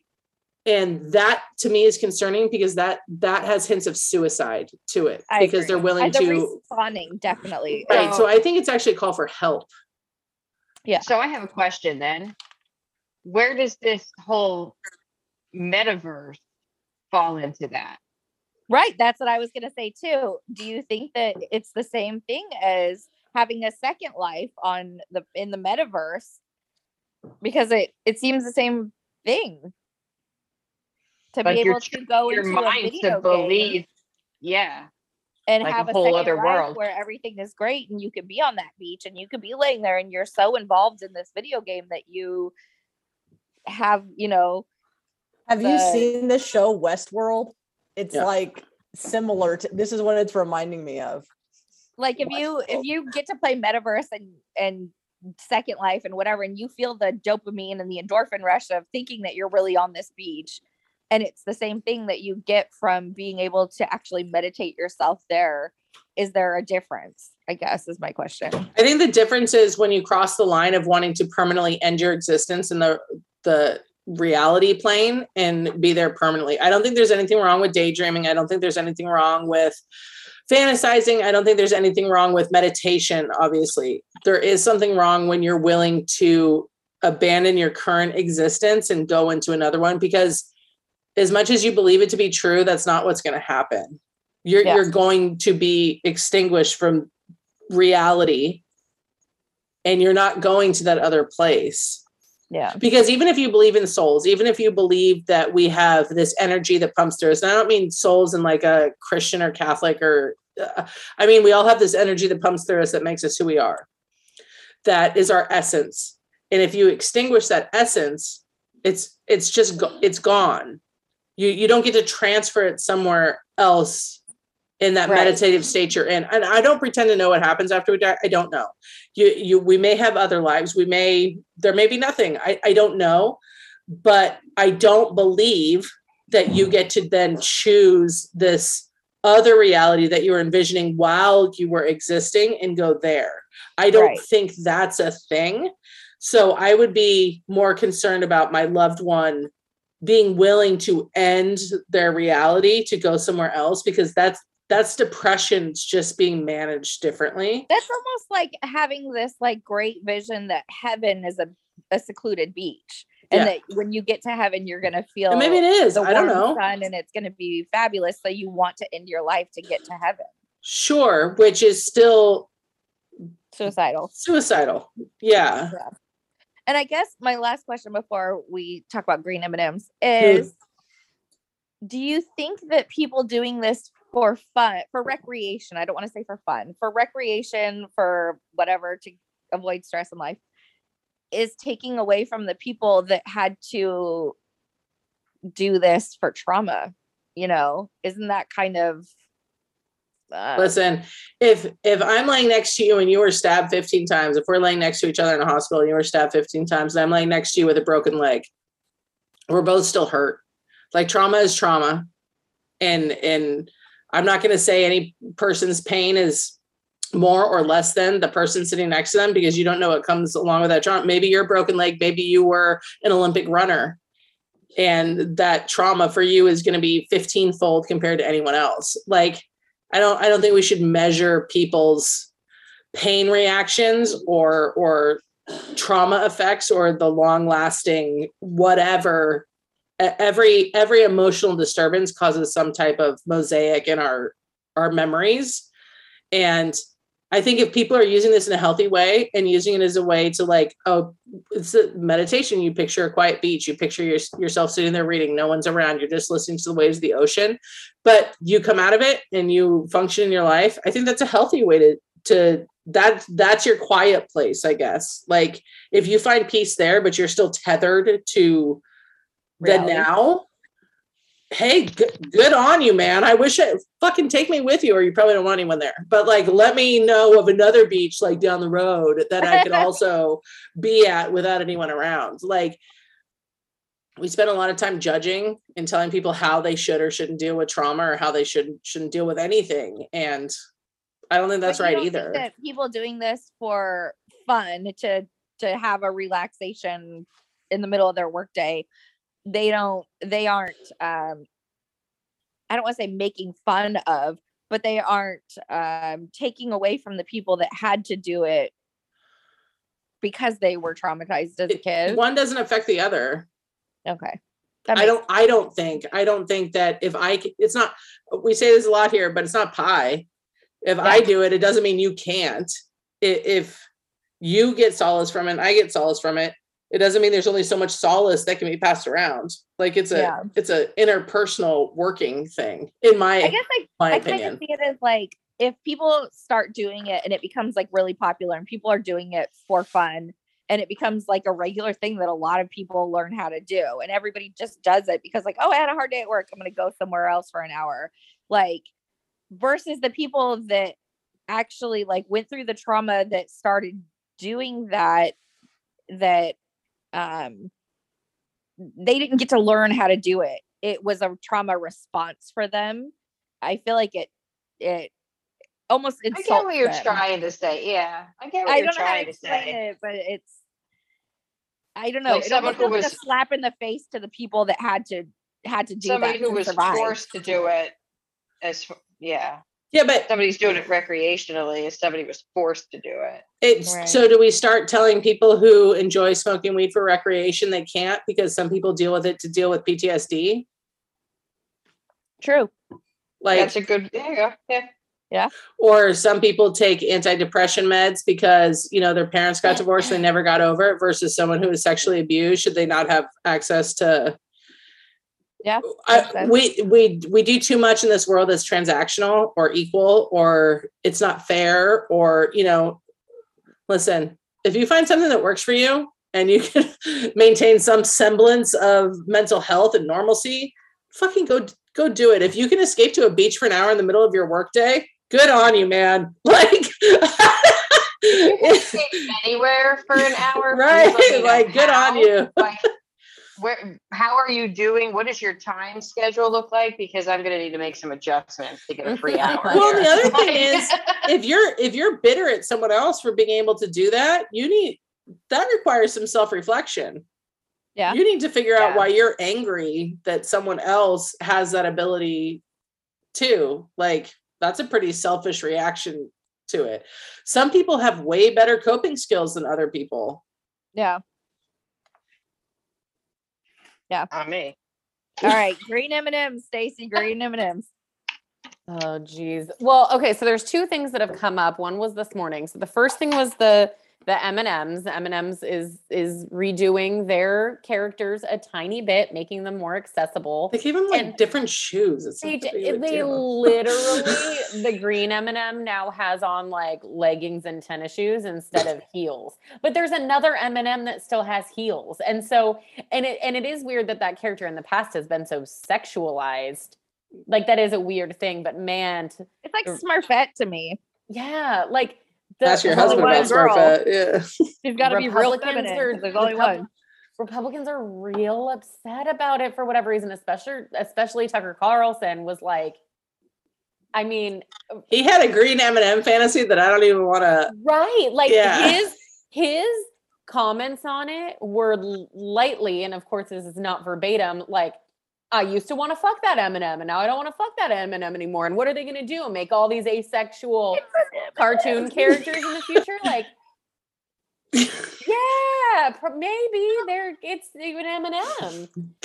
So I get being annoyed with the cancel culture thing. Like when everybody was like, we need to cancel a lot of stuff around Pepe Le Pew time, like Mr. Potato Head, which was not even right, what they were trying but trying some of that stuff, yeah, some of that stuff's not even what they're doing. And and I I support the Pepe Le Pew stuff. He was Right, he was a a creeper. lecherous, creepy character. for like a sure. He- it was sexual assault. But Yes. You don't want your boys Should- behaving that way. Like No, that's not Right, the boy I'm should raising. Changed, but I do get the frustration behind some people saying that there is like too much cancel culture where we're trying to to politically correct everything. But I think there's I think there's a difference But- between cancel culture and like a brand making Updating. a decision to update their things to make them more their pers- inclusive right, of everybody. That's what I was getting at. Yeah. So the other one that happened was is Minnie Mouse. People are uh, Very upset. upset about it. And let me just say, like again, it's such a case of um not reading the article. Yes. Yes. The most okay, tell me reading the 'cause I just article saw the headline. What's why did she need a pantsuit instead of her little skirt? because Stella McCartney designed an outfit specifically for the Disneyland Paris 30th anniversary, which also happens to be during International Women's Month. Oh, okay. So that's the costume that she'll have for that month for the anniversary. That's it. Okay. She's not cool. gonna never wear a dress anymore. She still has a bow in her hair.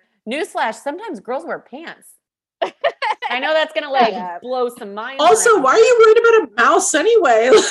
Literally, I- I feel not like you, not you. Like, why are you worried her- about a mouse? I know, I know what you meant. If they're trying to change her outfit for a reason, like I'd want to know the reason because she's like a cartoon character that's been the same Iconic. for but also ever. like if you're yeah, someone has who's her a little iconic outfit. So if there's a if you're like, someone curious what the who's a. Disney fan, you know that they're not always in the same costume. I can Yeah. tell you specifically, like specific costumes that they wear for specific holidays and events Right. in the parks, and they constantly change. They have Halloween costumes, they have they have anniversary costumes, they have Christmas costumes, they have Right, but like- if they're gonna change her her normal everyday outfit so that now when I watch Mickey Mouse Club, she's gonna be wearing a pantsuit instead of her little skirt, like I no, I it's want to know. literally a temporary blue tuxedo. which is super in- cute. Yeah, it is super cute. cute. In March, it's got little bows on the pockets. It's so cute. Stella McCartney designed it for the month of March in Paris. nice. Not even here. I it, it, it's it all it's a hail back to right now if you turn on fox for news right now they're losing their minds over joe biden getting ice cream on a tuesday like Well, but Candace- losing Candace Owens their said minds that they're trying to make Minnie Mouse more masculine. First of all, what about this suit is inherently masculine? It's blue. It's got a bow. It's got That's what it is, polka it's dots. blue. It's got little bows on its pants, and apparently that is somehow it's just. I think it's definitely like you said, it's a case of not reading the article because that's what happened with Mr. Potato Head. Right. I have a Right. feeling it's just nobody wants to change. Nobody there wants any type of change. Like, Yep. Why why are they not wearing the wigs from 1776 and their little leotards and everything else? Because nobody wants to change anything from that point in time to where we are now, and that's not where we're at anymore. Yeah. Let the mouse wear a pantsuit. Let the M&M wear some tennis shoes. Like, who gives a shit? you know what's funny amy is like if you actually have to say that out loud like it's just, let the m&m wear tennis shoes like okay first of all tucker m&ms aren't re- like you're they're not actually dressing themselves like And if you're attracted you- to them, that's a little bit of cannibalism, which is a whole different thing. If you- Ever go to his house? Here's a message for anybody who personally knows him: Do not eat from his candy bowl because Yeah. obviously, eh, you just don't know. He might It's- be jerking it into the candy. Well, bowl. it's so funny because they're constantly accusing the left of canceling things. But bro, you're you're worried about fucking M&M. Like when we cancel people, it's because they fucking raped someone. Or right. beat someone up or you know like or sexually harass someone at work and in, in a like when we we're canceling when the left is canceling people it, someone was injured. No one's being injured by the fucking m&ms no one's being injured by minnie mouse. No one's being fucking injured. They're cartoons you dumb fuck.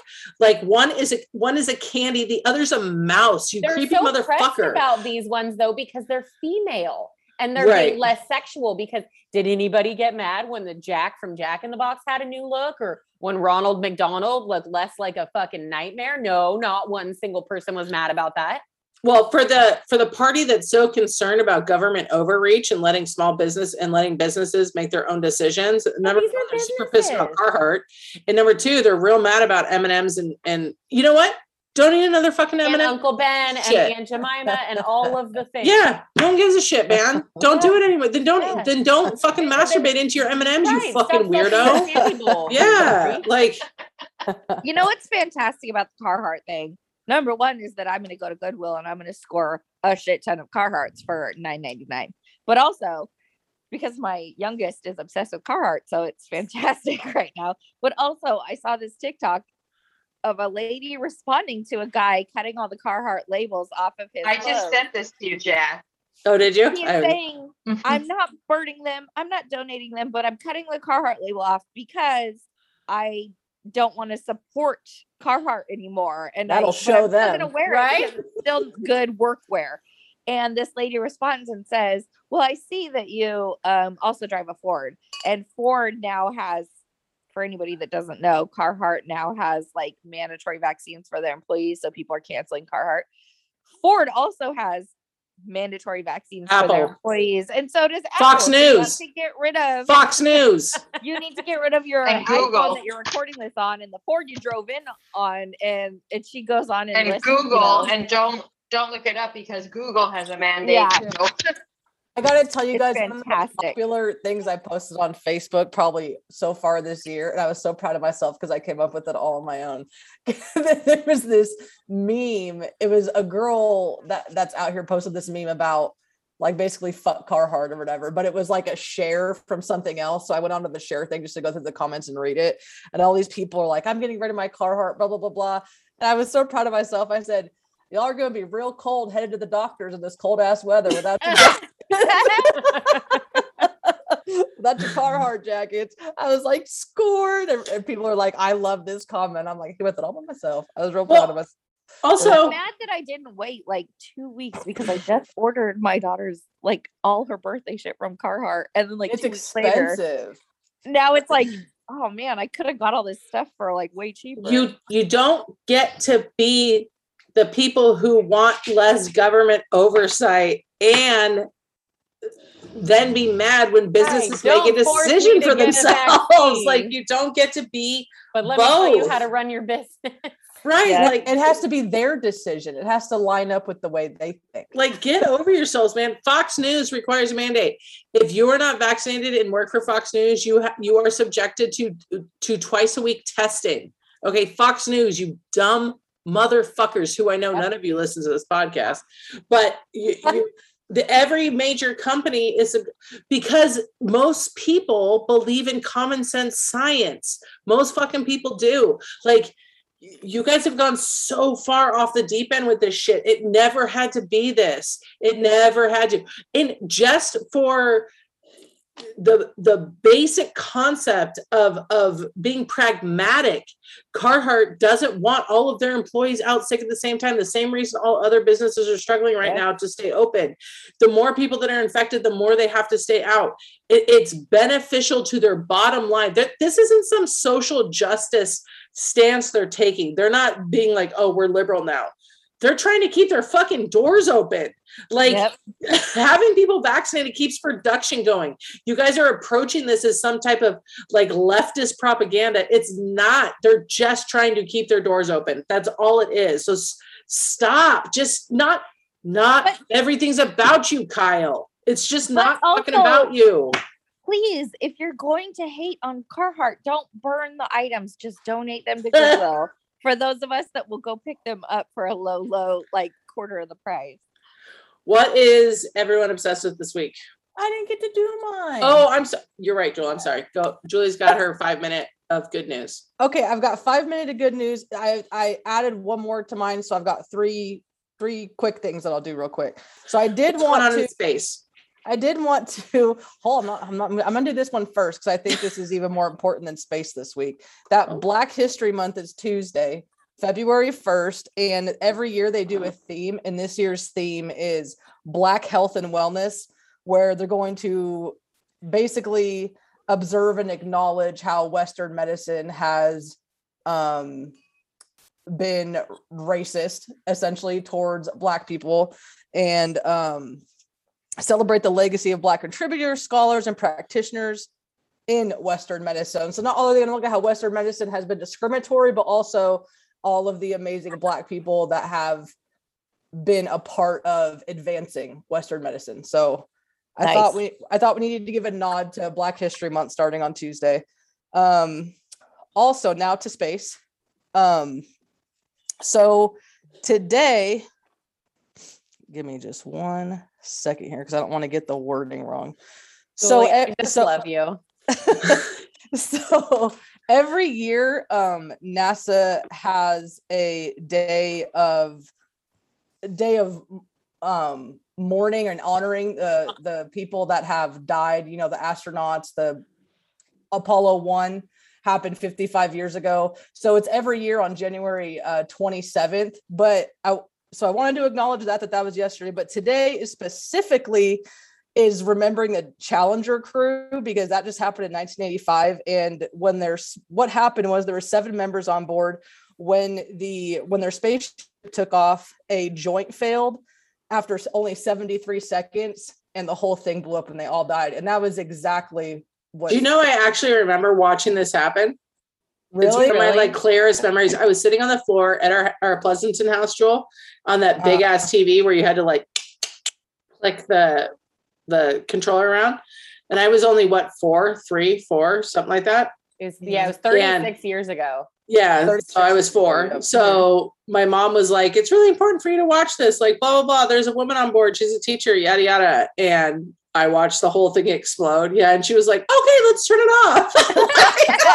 I can imagine how many kids that happened to. You know what I mean? That were like Yeah. such an exciting thing. Let's watch it and see what happens, and then like just horror. well, Sally Ride was like, it. It was a, yeah, it was a whole thing. So it was, yeah. She was just like, "Okay, we're gonna turn it off now," because Okay. Yeah, but I remember it's one of my only like you know how you only have real like clear memories as a kid. Yep. It's one of my Mhm. only clear fucking memories. Laying on the the ground with my hands on my chin, watching it and watching it explode. I was just like, Isn't that weird? How is that supposed to happens? happen? I have one too, and it wasn't that. It was the Loma Prieta earthquake. Mm, okay, I was Because we remember that too. We lived in Fremont, so well, technically we lived in Niles, so we were like right on the like you know like right in the whatever. And I remember, I remember being at home. My brothers were all at the neighbor's house watching the World Series, and I was watching with my mom. We were in a rocking chair. I remember the like TV going out. I remember her taking me into the bathroom, like in the door jam, and she still something fell and hit her and cracked her elbow, and she broke a bone. I was finishing a book report and my orange juice spilled on it, and this dum dum was upstairs watching TV, and she goes, "Wee!" I'll never I forget! That's what I I was remember from it. I was looking out the She was pressed story. against a window. Yeah. My brother and I were watching to see if the cars would hit together in the McDonald's parking lot because they were rocking so Oh hard. we my got gosh. That's crazy. yeah, it was three days after my third birthday. That's my first memory. I was in Did fourth earthquake. grade, you young, young Basie. Oh, It's fourth grade. You're so grown. oh, yeah. Okay, I have one more. Um, this is a little bit more uplifting instead of the really sad space stuff that I had this week. Um, so I didn't know if you guys knew this. I'm sure the ones that were in the military probably did, but I thought this was really cool. Um, so 20 so since 1967, the Navy has been using dolphins and sea otters to tag people in mines. So they're trained to go out there. Could you imagine going on to uh, being a Navy sea or a third world country attacker and going and having a seal pop up and pop and they put they attach a buoy to him and float the diver up to the top with a buoy attached to it. I think that's so fucking They cool. also mark mines in the and they Yeah. mark yeah. and they mark mines. So they've been doing this since 1967. So they do the training for them in San Diego, but there's a specific base that uses them the most, I guess. It's 20 miles off of Seattle called Naval Base Kitsap. I wasn't sure if you guys knew Mhm. what naval base that was, but I just thought that was really freaking cool. Yeah. So it says here that they deployed military dolphins as early as the Vietnam War and as recently as 2003 and on the invasion in Iraq. Mhm. Fucking cool. I didn't know you could be a dolphin or military trainer. Like, I think that's so cool. And they're not even paid. Ugh, Dolphins aren't even crazy. paid. The otters aren't paid. Man, dude. that wage They're not gap. paid in fish. And the I sea feel like they are treated. Could you imagine if a little otter came up to you and was like, like I would, I would cry. Right. And tagged you, but well, you're gonna die because that little fucker just got you. And now but I think I'd be okay with it It's because all. like, Yeah.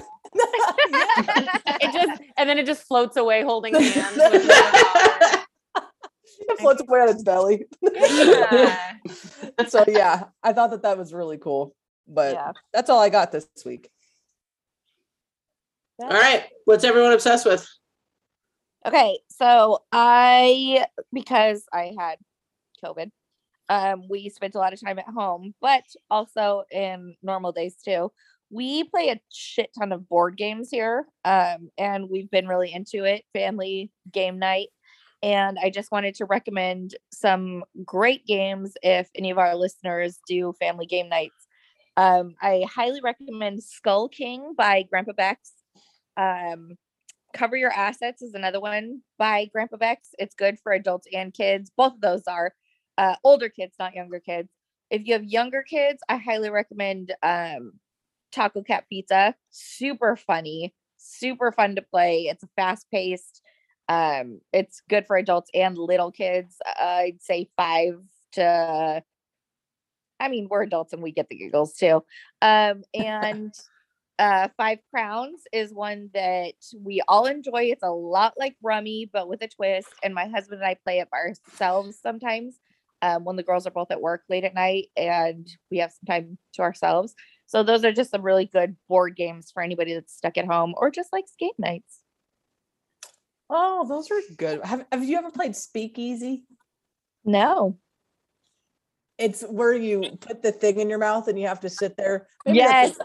The- Maybe I've that's the name of a bar. Maybe it's called keep Speak Out or something like that. I think it's speak out. Yeah. Speak Out, yeah. And you put Speakeasies were twice on the door. underground bars in the 1920s during, During Prohibition. Prohibition. Speak out. You put the like thing in your mouth that like spreads. You knock twice on the door touch. and then you tell I them the don't G understand word. how anyone confuses us on here. I just. password. Yeah. Okay, I'll go over what I'm obsessed with. I got a new Xbox and it's really fucking cool. I didn't know that you could get the mm-hmm. Xbox app on your phone. So I can literally control can control my Xbox, turn it off and on and anything from my cell phone. which Isn't it is cool. badass? It's Yeah. I didn't think it was going to make that big a difference, but it makes a huge difference. Like the graphics in it are so much brighter and so much more because I had like the original Xbox One, like when it first came out. So I didn't have 4K, I didn't have any of that stuff.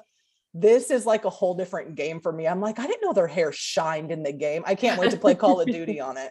It's like so the graphics are so much better on it. So I've been pretty obsessed with that this week. I um what am I obsessed with? Tuesday was Scout's birthday, so she's officially one. And I haven't posted anything about it on Instagram or anything. Like Piper, you know, she's big photo shoot, the whole thing, take all the pictures, have a little birthday party. I had to postpone it, so it'll be tomorrow. I'll give her her presents and like take her little pictures or whatever. Um, a because uh, Tuesday I was just super busy, but also she got groomed and looked like an old timey man, someone who would like engage in fisticuffs. So I was like, okay, well that's kind of shitty. And then just so I'm like, oh, I'll do like little pictures and take her to the dog park and whatever. But she's officially a year old and she's still just such a puppy. Thor just turned one last Sunday. Yeah. Yeah, I forget how close they are in age. Mhm. Prince Thor. Oh, I know. My other thing I'm obsessed with, I didn't get it, but Emily got an Oculus. That's those shit's worth it? cool. Yes. Yeah, like I think she's kind of got me convinced that maybe I need to get one also.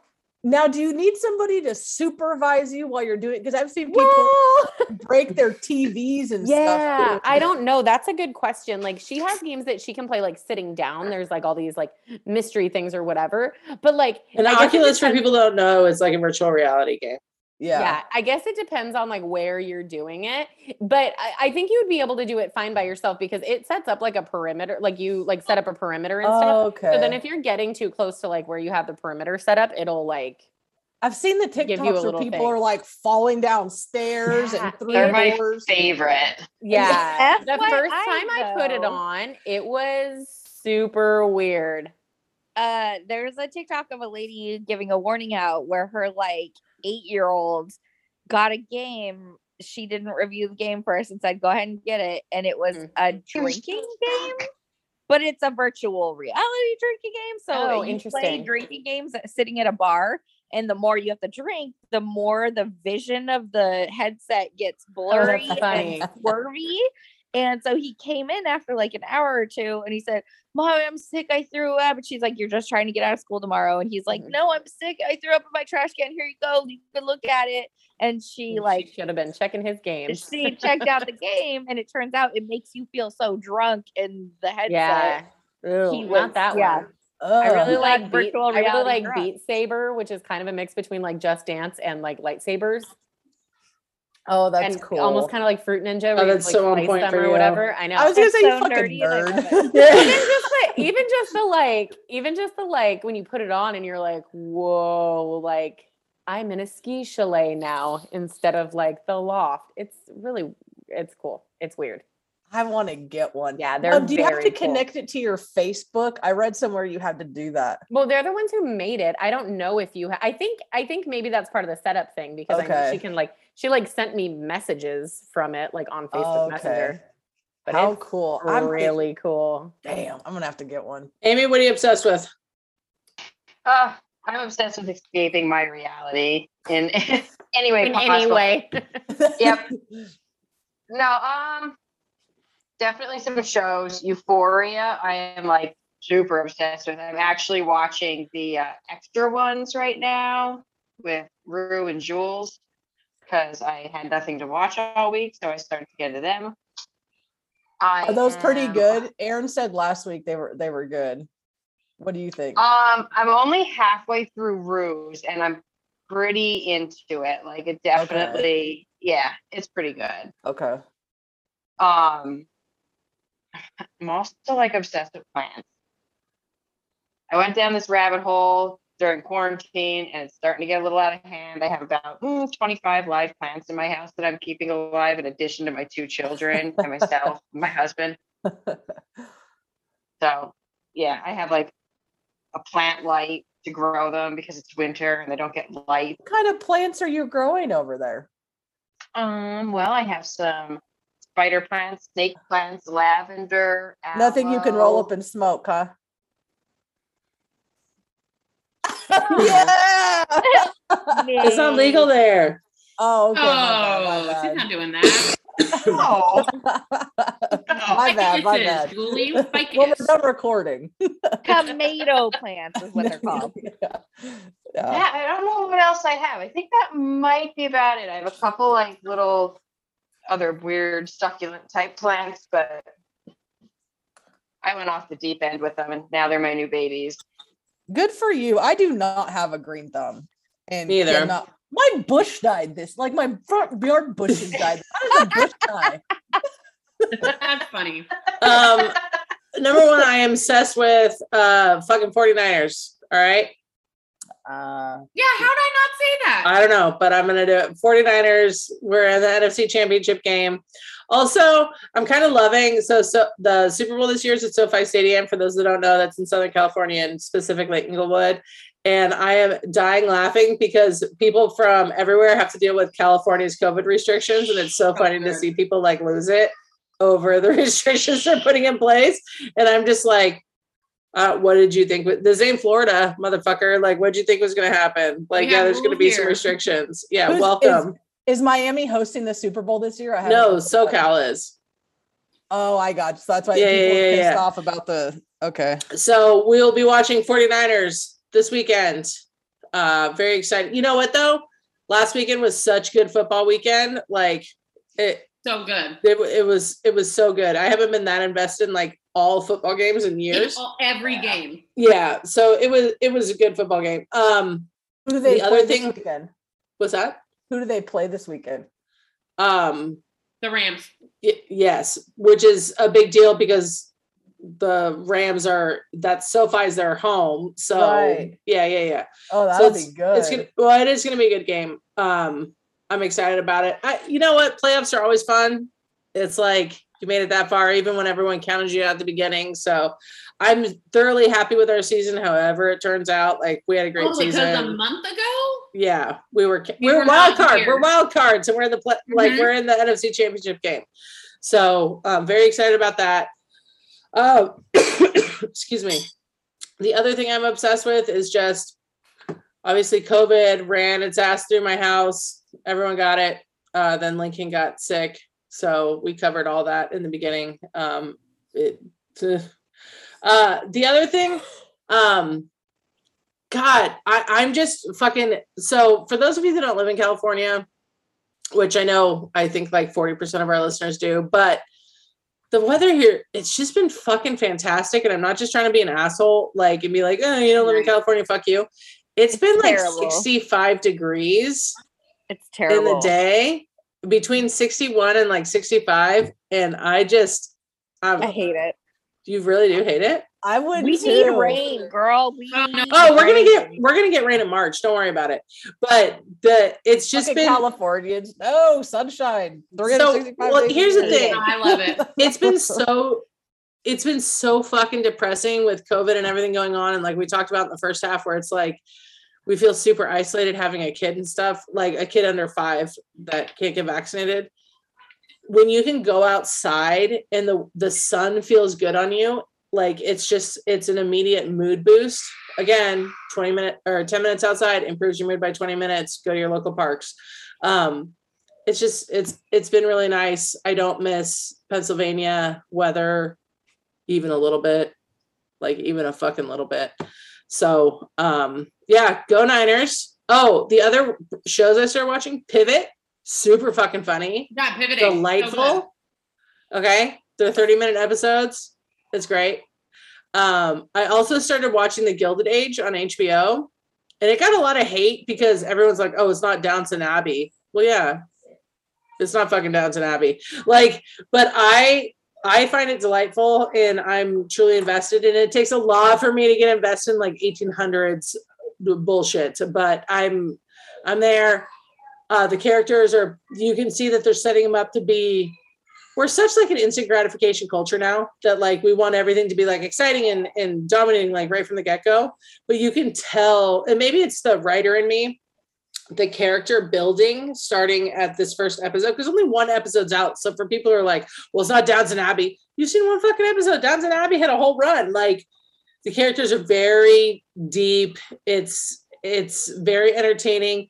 And i'm to remind everyone I watch TV that makes me not stress. So if you like to, if you use TV as like an escapism, um, Pivot uh, is very good. And also, I because they're only thirty minutes, I started watching uh, Single Drunk Female, also very entertaining. So if you have Hulu, Single Drunk Female, Pivot, and then on HBO, uh, Gilded Age are all very very good. So that's my I want to give another shout out to that four hours at the Mm-hmm. If whoever's listening hasn't watched it, I finally watched it and holy fuck, I could watch it again. I'm probably going to.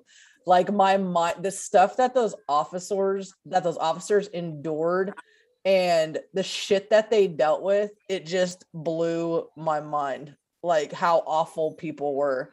And the the um Nancy Pelosi's assistant how when she started crying and talking, it was just so fucking heartbreaking. And I know not every single Trump supporter was those people in there or whatever, but Fuck look- you for still supporting him. yeah, yeah, basically, like look at what the fuck he created. And the fact that he did that to his fellow congressman and wouldn't make a fucking announcement earlier. Like I, I I was sitting there thinking because we still have we still go through um Jax, you're gonna kill me for not knowing what this term is. We don't do the popular vote, the collegiate vote Electoral college. Yeah. electoral college that's what i was like. thank you um i was actually thinking like let's say trump ran again and states st- or and, and let's say he won the popular vote he pissed off so many of those fucking people that day i don't know that the electoral college wouldn't give a fuck about who their state voted for and go against them like that's what I was Listen, thinking. A shit ton of Trump voters have died because of COVID, so I'm not worried about it. a lot of those people are pissed off about how he handled that though and I mean, rightfully so but that documentary if you have it's an hour and a half and it's you guys were so spot on it's such a good documentary that Yeah, fucking- I'm not one to typically defend cops. Those cops did the best they could in that situation. Totally. Like that good. was needs a fucking award for how he, how Yep, he had the I agree. mind those people were following him and he had the mind to lead them into the to take the long way and then lead him into other cops like he he was a fucking hero in my eyes Yep, M- m- I plus agree. everybody else that was there but when he was smart enough to do that when people were literally chasing him up the stairs to lead them in the opposite direction when you hear about good good cops, that's who you picture. Those exactly people. Yeah. Mhm. exactly All right, that's it for us this week. Um, yeah, I mean that's it for us this week. have So, a good weekend Yeah, bye. uh, Bye. oh, oh, one thing. Sorry, everyone. For uh, we keep getting new listeners because of our Taylor Swift version. Um, we're gonna do another Taylor Swift podcast here in a few weeks. Don't worry. Um, I've got some great comparisons for uh, Emily Dickinson, and um, we're gonna get into it. So Nerd alert. yeah. And we're going to get in a little bit deeper to folklore and evermore. So um, I know we've gained several hundred of you because of those episodes. So we will be coming back with Taylor Swift. We're going to try and do one a month. Um, we'll do them as frequently as we can. It's hard wrangling everyone. Anne's a very important person. So Mhm. it's hard getting her nailed down. And Aaron, for whatever fucking reason. So, all right. Have a great weekend. Go Niners. Bye. Bye. bye Hey, mom. Fierce Femme Media.